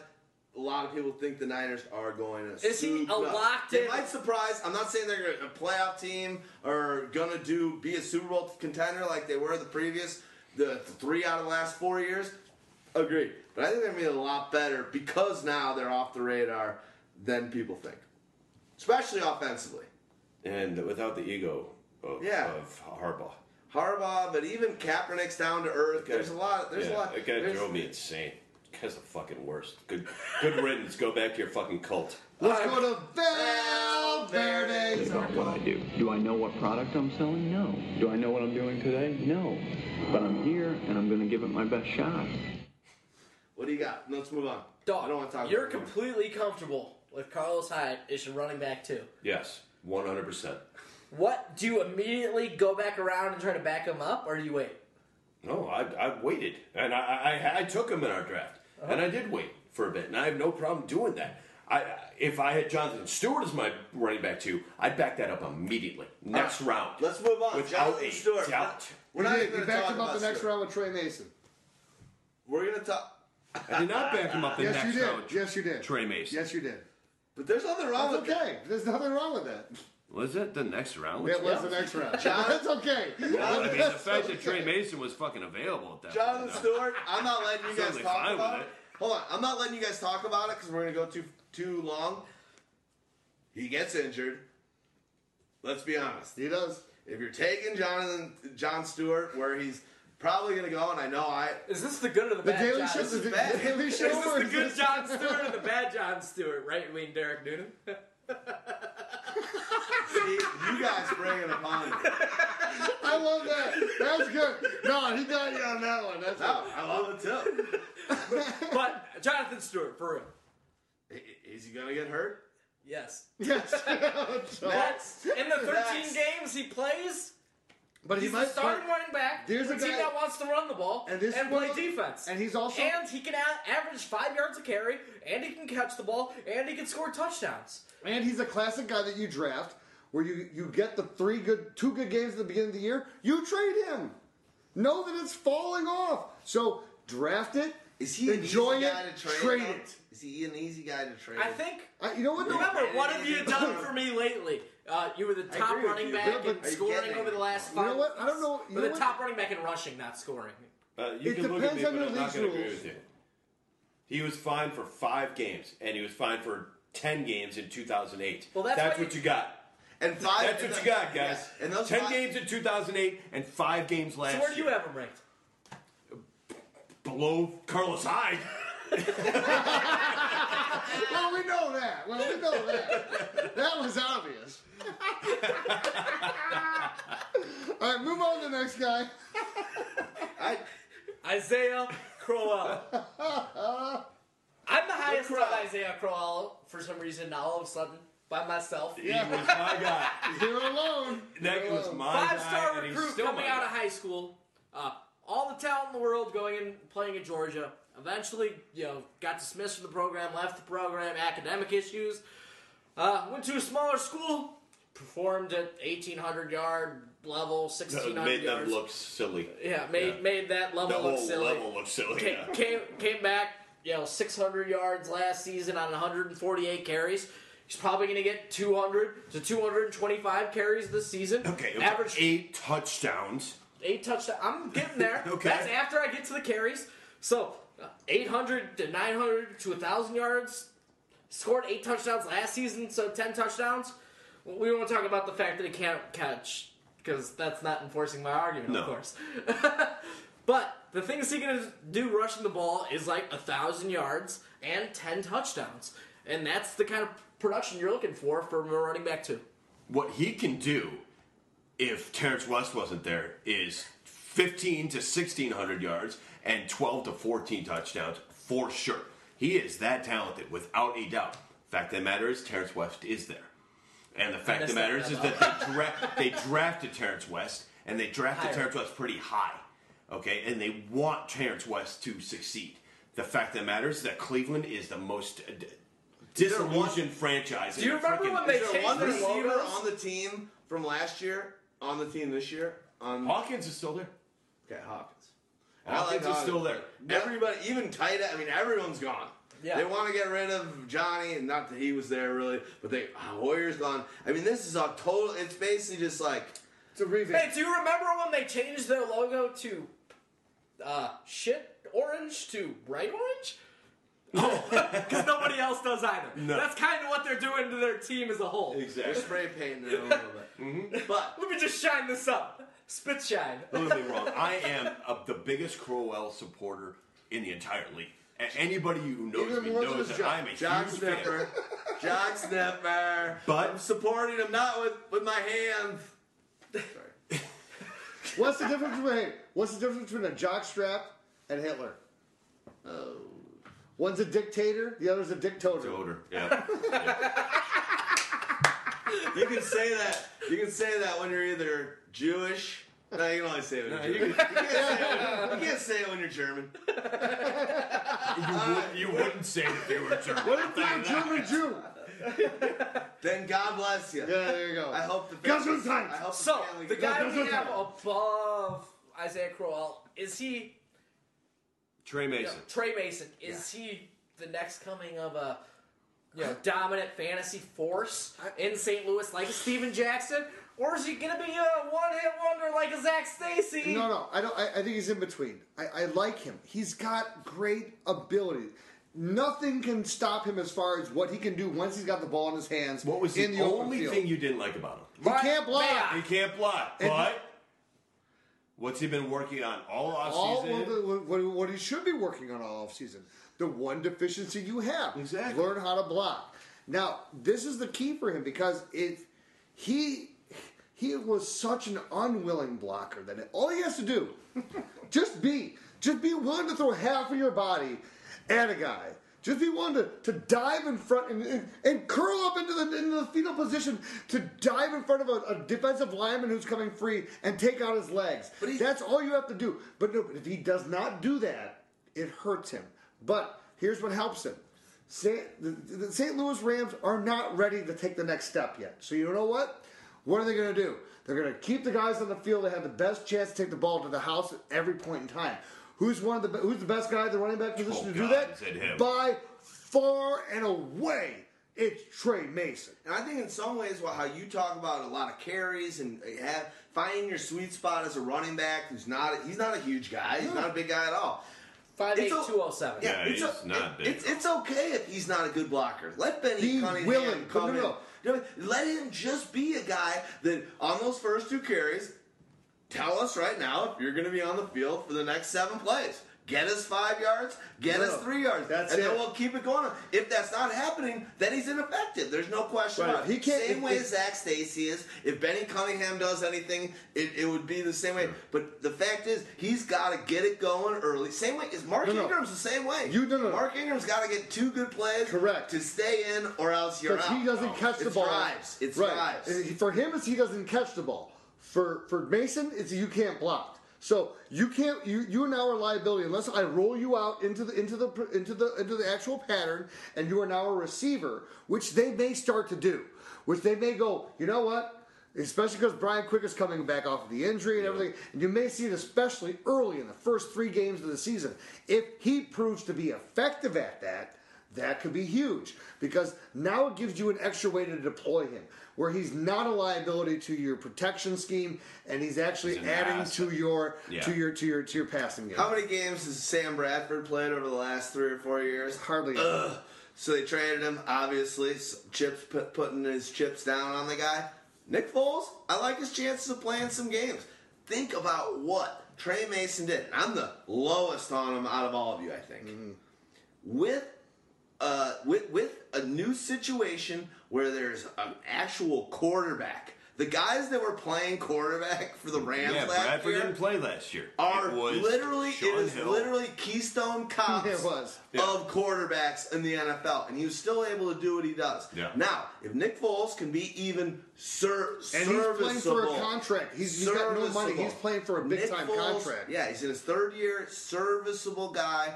He, we've seen him do the good, we've seen him do the bad. He can be just serviceable. Nick Foles in his fourth year, going into his fourth year. Is he? Okay. Yeah. So He if started can a couple years with Andy Reid, or he started a couple games with Andy Reid. But it was. Hey, but, but, but if he can be serviceable, Yeah. what he's got is that kind of le- he's got a better playing field and he has for everything running. to play for. He has every, That's my point. The team looks good. Sam Bradford has all the money. up. Sam Bradford hasn't played a game, has all the money. Nick Foles has played the games, is making no money. Yeah. He's like, he needs this season to prove that he can be a, a starting quarterback. Awesome. Agreed. Frank Gore, 17. Man, a new scenery for him. If he was on the four- when you need him? Talking about Frank Gore. if he was We on talked the about him 49ers earlier. Okay, Yes, but we if did he was- talk about will- him I know, we're not going to talk about No, long. no, But if he was on the 49ers, he ain't at 17. No. We like He, him. We like 49ers everything is about at him, 31. but- Oh, I mean, it's just low. Low. Low. Because, but again, he's still at a thousand yards last this is season. my whole point with, okay. What is he, eight Dog, or he can come, seven when the dog comes back, he can answer it. And he still It's about- finished as the 16th running back in standard scoring last season. Dude, was he 16? He had a Yes. thousand yards last year. God. Yeah, 1,100. Every yards. year he's a thousand yards. It's every year except for But you remember he didn't do shit all season. It felt like he had one big catch for like uh, like 61 yards or something, And which was, 55 which was, yards, Which was his basically his entire, entire season. Yes, but until the end of the season, when he rushed for 158 and 144 yards against San Diego and Arizona, uh, you know, had one touchdown in that span. He really didn't do anything else for But- the rest of the season But here's the difference. on a per game basis. But here's the difference. You're putting him into a new offense. You're putting him in from. You're going. Okay, I got Colin Kaepernick. No, I got Andrew Luck. You're going. I got Anquan Boldin. No, It's like a I got. I got Andre Johnson. I got Torrey Smith. No, no, no, no. I got T.Y. Hilton. I got Stevie. Uh, no, who, who's the uh, who's their slot receiver there? Uh, John, uh, Donte Moncrief now. no, no, no. In uh, in uh, San Francisco. Stevie Johnson. Is he still there? Okay. last no, year, no, no, no. last no, year, no, no, Last no. year? This year, this year. Ooh, okay, right. no one. Last year, Andre Stevie. Oh, last year it was Stevie Johnson. No, no, this year is Dante Bruce Martin. Hunter. So you have so Quinn much Patton. of an upgrade at talent at every fucking position, but especially, especially from Kaepernick to Luck, and what and with what he has done since he's entered the league, and now to add that veteran presence that he has never had as a quarterback Protection. not only protection of just what it takes to be a professional, how what it takes to win and be. The, Frank Gore is the model. Like if you want to talk about the modern day model of like what I would want my running backs to be, I want them all to be Frank Gores. Yep, I agree. It's Yeah. a perfect thing. There's a there's a trajectory for the Niners that sadly enough, I think Dog and I think it's not as down as everyone else, It's but it's down. certainly headed down. It's not as it's not as str- it's not straight down, but it's down. And then now Gore, who's already been doing it and getting it, even last year on a down year, having 1,100 yards, like you said, Yeah. trajectory looking up with the luck, with that wide receiver crew, two tight ends that are each better than a Vernon Davis. Can I just send this to you, Yeah. Derek? Because I know that you're such the, the 49er fan. And just tell me what you feel after this statement. In Tomsula we trust. Uh, in I'm Tomsula we high rust. I'm not high on them. I think, I'm not high on them, but I'll tell you, they win eight games. They win eight games. Luckily, I if agree. they're that bad. They're not, I'm not high on them. I said eight They were a. Super Bowl contender for me me, the but I said last five, Six. four years. It'll oh, be the yeah. aggregate of seven. Love of Frank Gore this year. Love, All right. mo- love Let's Mother move Do you on. love him for 1,200 yards? Dog, the next guy's yours. Total What? combined yards, yeah. Combined yards. 1,200 rushing yards. He's had over I'll give him 1,100 1,100. rushing yards for the last four years straight. Do you like him for over 1,200 rushing yards? I, I like him over 1100 again, but I do like him for about 14 to 1500 combined. I don't think he's. I think he's going to be used as a receiver more this year than he was in the past. I like him. TD guy? I like him. I like him. I yes, like he him is for a TD guy. eight to ten touchdowns. Eight to 10 Eight touchdowns to ten total? yes, touchdowns. the touchdowns are going to Sounds be like Gore sure. needs to move up because No, I like I like him better than this next guy. Forsett, Forsett? dog, you start off with him. You know more. You know him more. Listen, intimately Forsett, uh, hey, he had the year of the gods last year. For him, but I don't see that continuing. First of all, I think he's 30. 30 years old now. Came by in the in way. 2008 was his first year. Second of all, uh, second of all, uh, f- no, and I don't think that was his first year in the league was 2008, or maybe it was. I don't know. Um, With Seattle, I think. Yep. Continue. but e- either way, uh, Baltimore, listen, they're, they're going to have a rough schedule either way. They don't have the receivers out there so that you can bunch the line on them a little bit now. Forsett is not going to come up out of nowhere. People are going to be understand. Listen, Forsett is basically the the focus of the offense at this point. I, I mean, I don't, I don't know. Uh, he's going to a be new focused offense. on. It's a new offense from Kubiak to Trestman. They Yep. say they're keeping the zone Well, fine. Say what. Say you're keeping it No, with But no, I've never no, seen no. it. I You know. wanna know what? I've The- never seen. You wanna know what? Why would you have Trestman? Because here's why. Why one coach knows how to Trestman to run coach the, the goddamn zone, zone blocking scene, and the other one has never coached it before in his life. So he may say he's keeping it, and then he's doing a Mel Tucker on you, and you're going to end up with a 30, 33rd, 33rd. There you go, 33rd 33rd. The 33rd defense defense. the The 33rd defense in the league. Pretty much. Forget the arms. It's the 33rd. That's what's going to happen here, basically. And Forsett is The new is, D-Rex. I called it on myself, though, as soon as Yeah. I said it. Forsett is going to drop. Two, Pretty 235 carries. The most ever. Never more than 200 ever in his career before that. Never more than 118. I know. Listen, the kid So is he doesn't more have where. talented. But he doesn't have where. He doesn't Way have more where. talented than people really understand. He really is more talented than that, than that. But this isn't the right system. It's not the right team. It's not going to be the right situation for him this year. He's one of those guys that you let someone else bite on him because he's going to go around earlier where he should actually go two rounds behind that. Exactly because of what happened Yeah, last I don't want to pay the price for him. Right. No. Don't That's do it. it. Let it Flat out. So don't I, do I it. don't. So we're all in agree. Don't pay There's the no price. possible way that either No. of us think that he is the 18th, uh, 16th. 16th. Wow. No. 16th. That's player. double what he finished too. He finished eighth, Eighth. overall. I know. Do you believe that among running backs? Eighth. Like it just hurts to say it. It was such a. hor- see, see, this is my whole. This is, It does. You're right. But that's also the whole point when you when you, when you talk about my team where, where we were talking the mock draft and you're saying I don't like the running backs I'm we just have. messing with no, you. no, but, what, but the point is, running backs just don't score. As far as out- outside, You know why outside he the, ended up eighth? Health. Hell right, yeah. but no, but here's the Period. Right, but here's, it. but here's the whole point. You really only get four to five running backs a year that put up major points. So if you're not going to get one of those guys, why are you drafting two of them in, in picks t- ten and fourteen? Another reason I think he was so high last year, I agree with you, Health, and you're totally right, Reed? is Kubiak. Yeah. And coming Yeah. from that Sure. whole zone blocking scheme, That's the from only back scheme when he Kubiak knows. was the backup quarterback to Elway.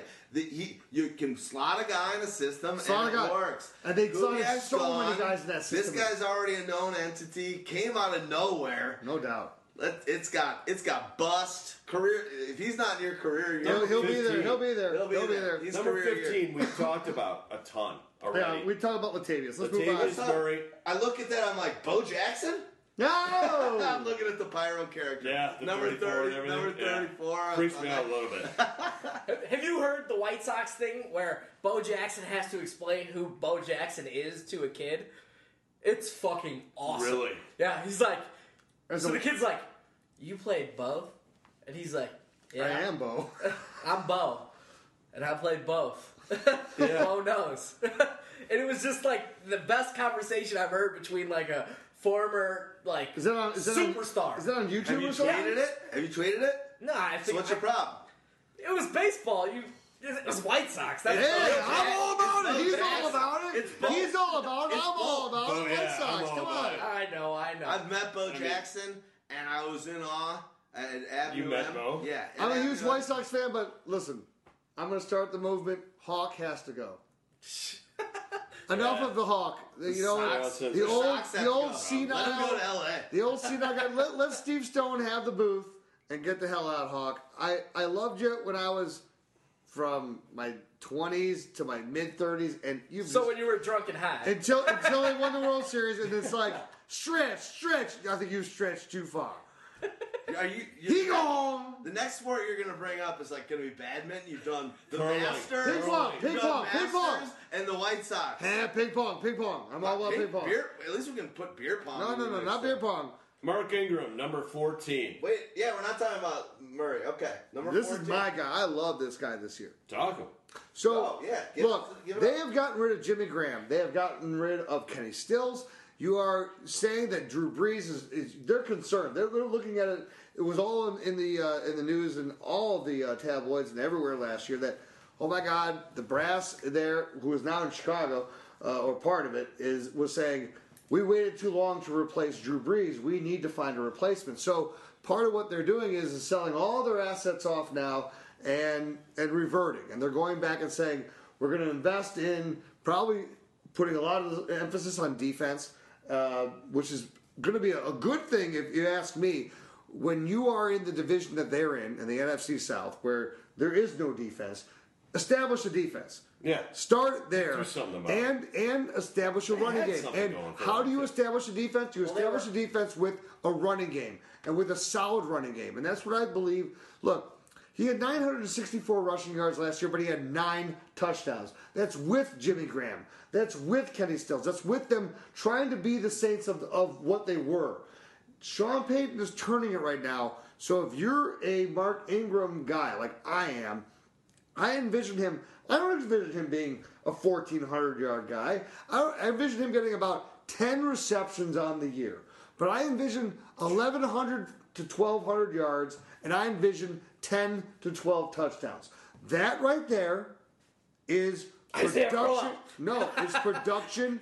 It's production every week that you're going to get. And you want to have solid production.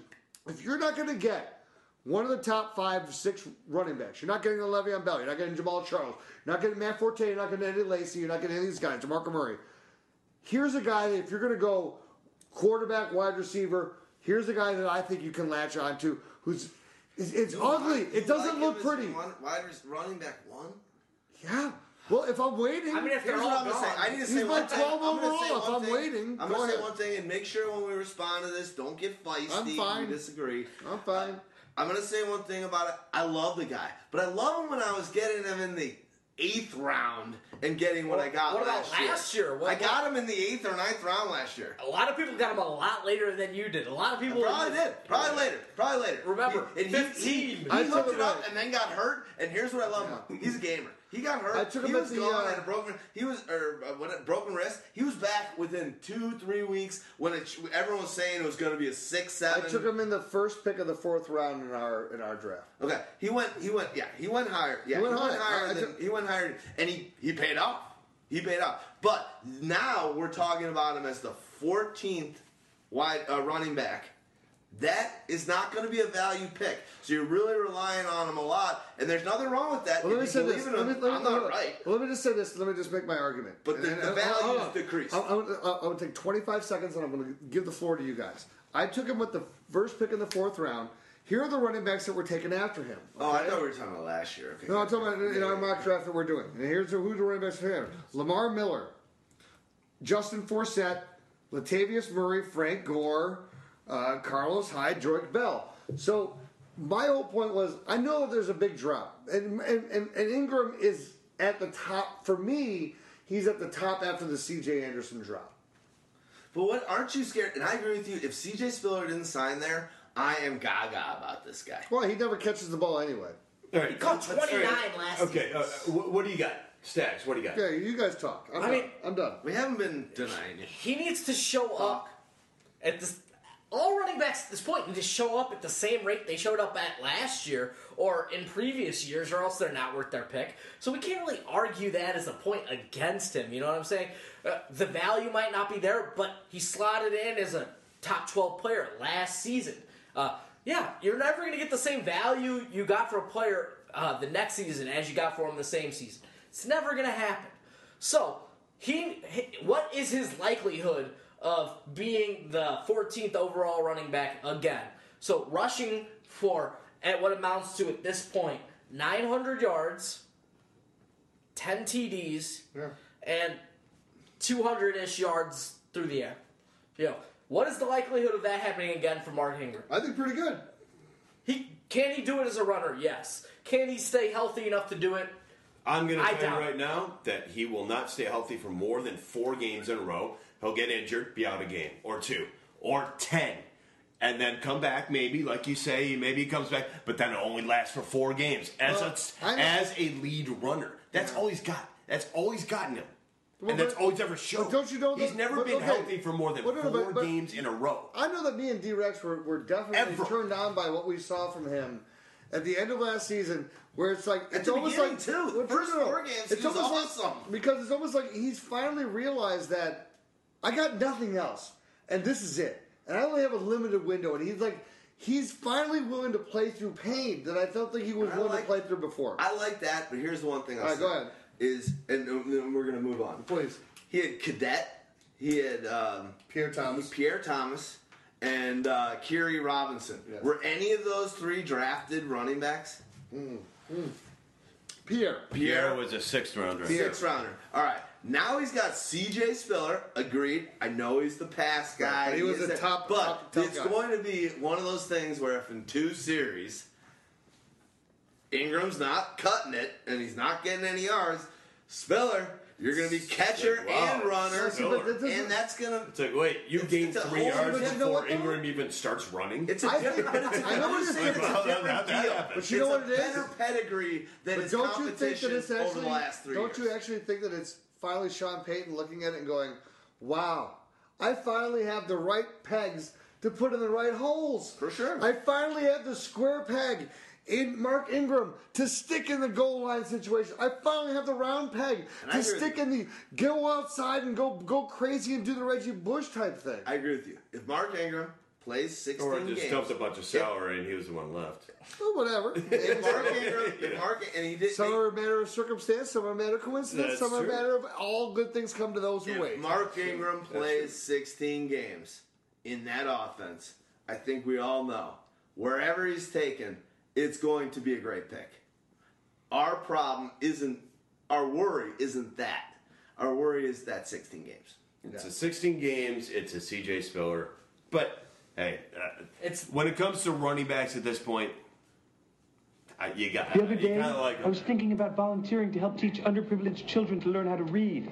And just thinking about it was the most rewarding experience I've ever had. Derek, I don't think you're cut out for that kind of thing. I mean, maybe I could even have my own institute. We could call it the Derek Zoolander Center for Kids Who Can't Read. Good. I hate the, tonight's Derek audio because these guys are having so much fun with it. To be honest, I deserve it. I've been I've been a bully to you guys for four years. So here's a guy whose dog is really, really high up. I love this next one. All right, go ahead. Big fan of Alfred Morris uh, at 13, way above a bunch of these guys we've been fucking naming. Uh, and first of all, first of all, last year was a down year, a down year, over a thousand yards and eight TDs. What does that do for you normally in fantasy? Top 15 running back. For sure, without a doubt. This next year, Jay Gruden has already said we're focusing more on Alfred Morris. We didn't use him correctly last year. Uh, if we're going to run with uh, Griffin a little bit more, that's going to open things up. Griffin not being there at all, basically, for, you know, 10, 11 of the games or whatever, hurt Morris. It helps Morris with Griffin being installed as that starting quarterback, does it not? Uh, yeah, here's why. Because Alfred Morris is kind of slow, and RG3 coming around the backside freezes a defensive end where he can't get caught. 100%. And that's it. Because he's kind of slow, and he doesn't get caught by a backside chase again. He is a badass, though. Yeah, my, my thought here is Agreed. if I was going to talk about any running back on our whole top 60 list that I think will be playing 16 games, this guy's my guy. 100%. I think he's the guy. he plays 16 plays games, 16 for games. sure. Because now he's going for a contract, and this dude needs Has to get out. He needs to get out of that Mazda. he definitely does. He definitely does. You didn't even You let gotta me upgrade finish the my Mazda. fucking point. But I'll tell you You this, started though. pointing to him. Here's the one stuck though. under you. Here's the whole point though. Why does he play 16 games? Because he drives that fucking Exactly. Mazda. He's a so, humble so here's no, no, but here's the thing though. It's like I worry about him is that he's that guy that he grinds out for you, right? So he's gonna be there for you every week, but he's never gonna give you the good week. He's never. He will aggregate you a good season. Like MJD when he ended up being was it four years ago or three years ago the best running back in the league with the 400 Most whatever. yards. Well, yeah, but it was only because you were the only motherfucker that was left standing at the end of the year. Everybody else got injured by week 12. That makes him a great player to draft for certain teams. right. You know what I mean? Certainty, right. Go on. If you've got, if you're coming in and you went high on a quarterback and you've got a, an Yeah. elite running back and you've got an elite uh, wide receiver Right. as well, bringing that guy in as your fourth pick. Maybe, maybe he's, maybe that's, maybe No. he goes before them, but he's your fourth Alfred pick. Morris is He's awesome. an RB two. No and doubt. he's the best No RB two you can get. He's Right. I 16 agree. No, games, solid, I agree. solid. I agree. Right. solid every week. I agree. We all agree. We all agree. No, no, that's that's exactly It's, what it is. it- it- it's if you're, if, but if you Or go if wide receiver, or- wide receiver, quarterback, and uh, and Alfred Morris, unless you do something, is your RB one. If he's your he RB1. slow and steady over a season. He's a consistent. It's okay. Listen, listen, that, listen. That It's- nine it's all about- you're right. I'll give you that. It's all He's about the build. give you It's all about the build. And if you're sitting here saying, "Look, I got Alfred Morris because I know I'm going to get, I know I'm not going to get 35 points from him, but I'm going to get seven to 12 every week, guaranteed." I'll take my seven to 12 because I risked and I got this quarterback, I got this wide receiver, I got this other wide receiver. I got Andrew Dal- Luck. I got Julio Jones. You know, Even this, you want to know even the way that you can do with a guy like, uh, which is weird. We don't talk about kickers very often or Yeah. defense. A guy like Morris, if you got Morris as your RB two, grab a fucking kicker earlier than most that you think Right. could throw out a ten to seventeen point. Who hits the 50-yard field goals because of the bonuses. A defense that you think is going to be a little higher. He's that kind of guy that's so consistent in a great way. You if know you it's offset gonna be it there. with some other risks, but also take down deeper your tight end, maybe your kicker, maybe your defense, and offset it where you're like, I'm getting, I'm getting no matter what, ten points off this guy. Right. If he blows up and gives me a 25, I wasn't expecting it. I'll probably win the week. Well, same reason why it's like if you want to be steady and have like the like the solid kicker, you're taking Vanderjagt. Or not Vanderjagt, um, Vin- Vinatieri. drunk. You're a Vinatieri, drunken I am. Dini. The Vinatieri, drunken it's not Dini. me. Hell Verde. Yeah, I don't know if you're familiar with the belief that some Aboriginal tribes hold. It's the concept that a photo might steal a part of your soul. I mean, what are your thoughts on that as someone gets his picture taken for a living? Well, I guess I would have to answer your question with another question. How many aboriginals do you see modeling? Wow. Not enough. Yeah, definitely not. Not many. I like the drunken Van- kicker. Vanderjagt. That was awesome. Vanderjagt. That was yeah. your biggest brain That was a good one. That was podcast of all time. Vinatieri. Vinatieri. Vinatieri. Vinatieri. Vinatieri. I love it. All right, Number let's move on. 12, Lamar Miller. Meta. The s- It's Miller time. Miller, remember? You know, it's, it's Bud Light time. Dog's getting a little tired. He hasn't been in a podcast in a while. He's falling asleep at the wheel. I like we're having a good time. Hey, to be honest, Dog Manica, it's a blast man. to have you back, God buddy. fucking damn It's it, a man. blast. to have. We're all cheersing each other. It's a Pabst Blue Damn. Ribbon to an IPA. There we go. To a Rye the Tiger to a Bud Light. I The like. Eye listen, of the tiger is the thrill of the fight. That's really- why we do a podcast every week. I would have gone Wednesday night, but uh, I like where your head's at. Uh, Wow. I like Lamar Miller. I don't like Lamar Miller at 12. Like, after, you know, 10 or 11, it, it becomes real hard to like a running back a lot. Yeah. It's like, this, after a CJ Anderson, it's like, oh my god, is there a fucking talent drop off? Like, these guys, I'm not comfortable having any of these guys as my running back one. Lamar Miller is not a running back one for me. No, no question not. about it. But here's But what I'll say. He he's drops 12. off. He drops off. Lamar Miller. He drops off after He's like a 15. fourth rounder. Maybe he's a third rounder. So when I think of that way, CJ's. We just said CJ Anderson is the last or second to last pick of the second round. This guy, because of that drop off, that perceived drop off, which is real. It's he goes talent. later. He's actually kind of a value if you get him in the fourth round or fifth round. Can I- be, I I guess. draft- I'm not saying it happens. I drafted he's- Lamar Miller a couple of years ago in the fifth round. It's not fun. Yeah, that was a dumb pick. It's Not- a whole different deal now. If it was a couple of years ago, A couple when he years was a ago when he was the starting running back, the He's a se- rookie. going into his second year. Who had more 100 yard games last year, Lamar Miller or CJ Anderson? Stop looking. You're looking. I'm going Lamar. They were tied. Two to two. Uh, who, who had more rushing yards last year, Lamar Miller or CJ Anderson? Stop Lamar looking. Miller. Lamar Miller. Yes, he did, but you're He had a looking thousand at yards. it, bitch. Ten ninety nine. Who had more catches last year, Lamar Miller or CJ Anderson? C.J. Anderson. No, it was Lamar Miller. How many? How By four. receiving yard, By four. Receiving, Receiving yards, yards, CJ C.J. Anderson Anderson. had more. Yes. touchdowns, Receiving was- touchdowns, CJ Anderson had more. And regular touchdowns. And we're talking about literally uh, nine less started games. Yes, there's a huge drop off to Lamar Miller. Uh, Can I say this too about Lamar Miller? Is that here's a guy that has had every opportunity to take the reins and to just run with it, and he's not been able to do so.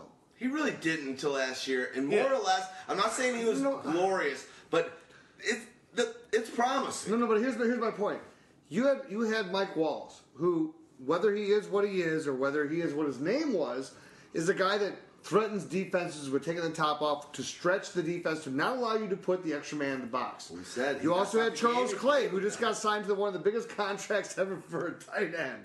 Okay, leave this team. Now they're left with Jarvis Landry and Kenny Stills. So this is that is not a wide receiving duo that is going. And who's your tight end? You got Jordan Cameron, who's off injured. Who puts he, he may be the biggest threat out of the three of them. That's ah. scary. If your tight end is the biggest threat out of the three of them, and his name is not Rob Gronkowski or Jimmy Graham, that's a problem. So you put him there, and you're saying defenses have to be respectful of what? That's why I worry about Lamar Miller. He's a guy that needs to have more space, and I just haven't seen him have that Space I don't think he'll be on any of our teams. I Here's- agree. Here, you we don't like him. I, I I gotta, I gotta give a little bit more respect to Lamar Miller than I thought. Um, there were only seven running backs that had more rushing touchdowns than him last year, and one of them was a fluky Matt Asiata. So I'm not even going to count that. Six running backs that had more touchdowns than him last year. That's pretty impressive. I'm sorry to say, but it's a very fickle. You excuse the uh, fickle word again, but it's a very fickle position at this point. And to have somebody who's that young, who's just coming into his own a little bit, who's doesn't have the competition anymore. They haven't signed No. Knowshon Moreno. No, and they, they- didn't get Stevan Ridley. It's just Lamar right now. For them to be in that position. Daniel position, Thomas. No, he's way gone. I know. I know, Damien Williams. I just, But I just, let me ask just wanted to say Let me ask you a question. That was, that was in his Chris Rock, 10 cent for a rib. That really was. What do you think Lamar Wi- Miller Thank weighs? Like right now, what does Lamar Miller weigh about right now? Two- 205. 225. two twenty five. Ah, He's bulked up to two hundred twenty five pounds this offseason. Played last season at two hundred and thirteen pounds. Remember, this is a guy who ran at two hundred and twelve pounds, ran a four point four. But this is the problem, though, Stags, is that we have not seen that speed materialize itself on the football field once. I- have I not, have not seen s- a 40 yard But run still, from he's him. gotten fantasy points. Eight So I agree. touchdowns ain't bad though. I Yeah, know, I I, like, I like the touchdown, points. but you know what? What I was thinking for this guy was game breaker. I, He's he's the guy that called out for himself last year. 1,500 yards, right? That he was going to get. I think that was Didn't two happen. years ago. Oh, two years ago. Was it 2,000 yards he called for this I year? think he got, yeah. Didn't he Do you remember? He's when a failure every time he Daniel calls for what he calls for. That's when I drafted him in the fifth overall round. But I have not, Unrealistic in his view of himself. That's what I. That's I- what I'm saying. He had, I 11, he had 1,100 yards. I have not seen. Not is it possible for anybody in Miami to break a long play? Because Yeah, I don't think uh, I've seen that not- in their offense in, in the last five three years. No. Five years. Maybe no, even just five. happen. Like, how, Hart is he like was that human guy. that they cannot run 40 yards faster than the guys who come in with them? Like, I've not seen a big play from this team. Like, Well, you know, there's a lot seems of like wind. There's, every there's, year. there's a hurricanes. There's a lot of wind in Miami. It slows them down. I, I, I'm just Let's- asking, where's the let's big just- play? let's, let's close out. Let's close out with him. right. We need to move on to the next guy. Yeah. Here's here's what I'll say. Lamar, where he's going to go, is probably not a great value pick, but at the same time, the opportunity's there, and there's a lot of unknowns. No, I'll say this. There's some unknowns. You're He's right. changing. It, it's not. It, you're you're taking some risk when you grab him, but at the end of the day, I'm okay. A lot more okay with him as a starting running back RB two for me than a lot of the guys we were just talking about. Well, and that doesn't mean it's Agreed. great. That doesn't mean it's great. But at Right. least I'm I'm feeling like maybe it's this week. If it's not, I'll be like. I, I knew this would happen. He's Here's- scared. Real quick, I'll, I'm I'll not say blind enough to I, know if this I, wasn't he, he possible. is a running back two to me, but he's the guy that I know he has the potential for the big play, but I haven't seen it yet. So for for me, this is a little bit too high to rank him. For me, I would put him a little bit down just because of my trepidation of his ability to do that. But I still like him as a running back too. The thing is, he's a running back two, almost clearly, but he's the last running. He's running back twelve. So in a twelve-team league, he's the last, you know, starting No, running you back. said As running we back. have him. You, you're showing the top of running back two. I don't see him that way. I see him middle running back two. I see him like 17, 18. I just, You're I, not- he's not going to be on your team. no, Yeah. right. And I, I, I'm fine with that. And what, what from what we're talking about with how he's gained the weight and he's putting it on, he's not trying to be that game breaker that you No, want no, to no, be, no, no. that we thought he might Right. be out of Miami. Which scares me which- even more. Which, which I don't know. Which we're gonna find out. No, no, no. Maybe, No, no, maybe okay. it's more Here's what I'll consistency Let- every week, and there's not. He hasn't shown that burst anyways, and he still was all right. So maybe, but we know how that works. At here's the all I'll same time, you gain weight, and all of a sudden, worry, not I worry about a guy that's can't do it. contributing. Listen, I'll tell you right no, now. hold on, hold on, ten seconds. I only, I, I worry about that extra weight he's putting out in the sense of you're trying to change who you are because who you were is not successful in the league. So you're trying to find a way to be more successful, and I worry that you're stretching yourself to a point where you're, you're just taking on. yourself out of your zone. But hold on, it's a good point, and then we want to go to Doug. But at the same time, we always talk about bell cow backs, guys that can carry the load. He's putting on that weight and putting on the muscle so that he can be an every down back and not be, uh, you know, an Andre Ellington that's not even that explosive. I'll be grabbing my Alshon Jeffery, my uh, Emmanuel Sanders, my T.Y. Hilton, my Randall Cobbs, my DeAndre Hopkins. I'll be grabbing all of those type of guys before I grab my Lamar Miller. Somebody else can grab him as their RB2. I'll be getting my wide receiver two, maybe even my wide receiver three before I. And then you're going to go Carlos Hyde, and then you're going to go. Exactly. Yeah. Exactly. Trey I'm, I'm following the same sort of draft strategy I might as be. of right now. I might be. I might Why be. not? I'm not saying Why you're wrong. not? I'm not. I'm not Before saying- Lamar Miller is what I'm saying. Yeah, no. The one thing we got to remember Lamar Miller has got a. Mm. Bounce, birdie. He is talking loco, and I like it. He doesn't have a great running schedule. No. So. No, it's not good. It's, it's not it's not terrible. It's 21st twenty or one. Yeah, something? twenty first. Yeah. Dog, you good. Um, I didn't even look at it. I, just, I think that's what I remember. you're And and you were The final sir. running back You are I am correct, sir. comfortable with is a running back one. Almost scarily comfortable with is C.J. Anderson. I'm not.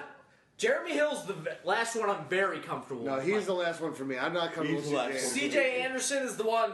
It's like No. if the draft just went fucking crazy and C.J. Anderson's my number one, I'd be okay with it. I'm nervous. I'm, no, I'm nervous with him as my number one.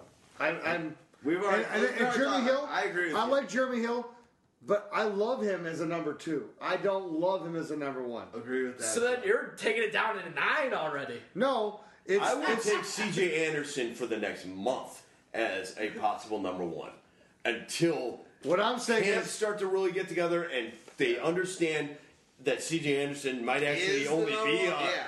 a, a backup running back. And what I'm saying is, committee. Yeah. the running back taking him in the second situation. round. You got to remember, Once you C.J. get past- once you get past it by default as the third running back. Once you get past five, it gets thin. So understand that. So that there's there's that five tier, the four tier of the Jamaal Charles, Demarco Murray, um, Le'Veon Bell, and Adrian Peterson.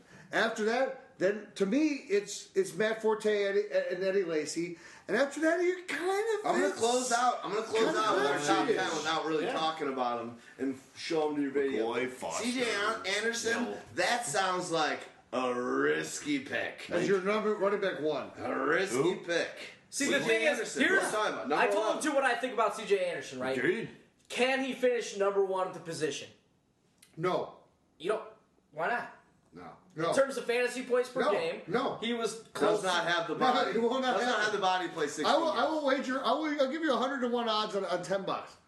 Not, not Yes. the number one guy overall. The number one I'll do, overall. I would do that. So how about Well, Hundred to one odds on We ten just bucks. shoved. If you'd give me a thousand, I'd give you ten. I know. I'm in. no, no, no, no, no, no. You can I'm, have not, I'm only I'm offering it to in. one. I'm only offering I'm it to already- one. I don't have a thousand and a thousand and a thousand. I only got one thousand. Can write I have in your one. notebook? I only have one thousand. I only have one. Denver alone. I I, only would have one- anybody on Denver at those odds. One thousand. I only I'll, have I'll take it for. Montee Ball. Okay. Right now, almost. So the thing is, Okay, I'll bet you ten dollars on That's how Montee Ball being the number one. Hundred to one, ten dollars. Montee All Ball is not the number one uh, running back. no, that that I wouldn't Take- really take- Calm down, guys. I like that bet. It's written down. It's not a bad call though, to be honest. Oh, ten dollars, a thousand dollars. Yes. any day of the week. Okay. Go I on. Let's talk about. thousand. No, let's not not talk about that that that that uh, bet. Let's talk about. Here, here's the thing fantasy I feel. If a player, in my mind, talent wise, situation wise, can finish as the number one player among running backs, I consider that player a running back one. After that, Lamar Miller, I do not consider a player that can finish number one overall uh, among running backs. He can't finish number ten overall. Well, But he thinks that, he that, thinks he CJ finished could. ninth overall among running backs Yes, last last season. year. can. Yeah, So you're right. Can okay, so he can't. So that's what I'm saying. Agreed. Like, It's an- can't, you know what? Here's my. This is my. that's whole how. I consider All right, so here's my whole point on That's how running I draft. And this is, and this is where this good, is where good I. I talk about where people want to disparage your running backs that you draft or whatever. Here's what I'll Ooh, tell we you. got a hailstorm My, going. my thing is that running Shit. backs just don't score as much anymore. Running backs used to be a real premium when you had 20 number one workhorse running backs. Sorry, you don't have those sorry. anymore. that audio is literally a hailstorm. so Well, that escalated quickly. what you have now is I would rather take my chances on grabbing these wide receivers that, that are that are going up and going to be scoring the points versus the difference between running back number 20 and running back number 35 is 1.7 points a game, 2.2 points a game. I'll take those 2.2 and I'll add the, the five points I get from getting the 30th wide receiver. Well, CJ Anderson's number 11. There are a ton. No, no, I know, I know. I'm There talking, are, I'm I know, but. I, there are a ton of wide receivers that I feel are going to play 16 games and score as many points as him. him Yeah. anyways. Right. Yeah. That it's just what to go to what you were just saying earlier. It's your Alshons, your whoever whoever's there and whoever you value at the wide receiver position. I'm going that route because I'm going to get 16, and what I'm going to do is I'm going to grab a Hillman and a Montee Ball in the teens. And if this guy falls on his face, an undrafted guy who came out of nowhere, Yeah, and then another one, now back. all of a sudden I got the number one running back in an awesome running team that's proven. Proven over the last few seasons since Manning's gotten there, and over probably the most last 25 years Yeah. of football. Pretty Yeah, much. right. The, the orange, the, the, Since- the, the, since the the 80s, Broncos yeah. is a running, sweet team to be a running back on. Team. No matter what, I'm going that route. CJ Anderson will be on my team in zero leagues. The thing is, if he's my running back one, that means I drafted guys like ODB and I drafted uh, you know, Jordy Nelson and Randy Cobb before that, and that's then he's coming back around. That's if he's my running back one, and Yeah. that's it. He's the last guy I feel comfortable with as slotting in every week as my running back one. He's Let, it. let me put it this way: if you go after a C.J. Anderson, if you go after all these guys that are like the Odell Beckham, the guys who had the great years the year before, you are going to fail. It's the same way that when people go and do their, their brackets for the NCAA tournament, and they go, "Oh, I'm picking upsets." You cannot pick an upset throughout the entire tournament. It just, that doesn't happen. Yeah. Don't be unrealistic. Look at it realistically. When you pick upsets in the first round of a tournament, you pick three, maybe four.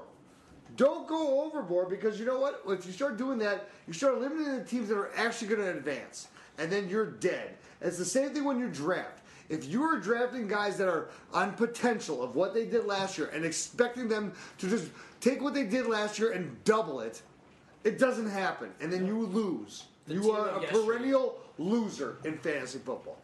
Awesome stuff, guys. All right, we're not going to talk about those top 10 guys. That was the 11, CJ. Because we did a video last that I posted today on the website. So as you're listening to this podcast, Another 27, 8 minutes long. you can listen to it. You can see the video that we did. And look at our ugly faces. Yeah. Hey, we Hey, got we got speak for faces for, yourself. pod, we got Hey, faces hey, for hey. podcast. but excuse me. Getting Uh, all choked up over talking about yeah, I get I got choked up. But here's here's where I'm going to take this thing. So number ten, as far as our running backs, sorry it's loud, but we're gonna we're about to close this out. They number ten it. is Jeremy Hill. Jeremy Hill is our tenth running back right now. We're not going to talk about him. And then number nine, LeSean McCoy. Number eight, Arian Foster. Number seven is Mr. Marshawn Lynch. Number Six. six is Eddie Lacy. Number number Ma, Ma, Matt Forte.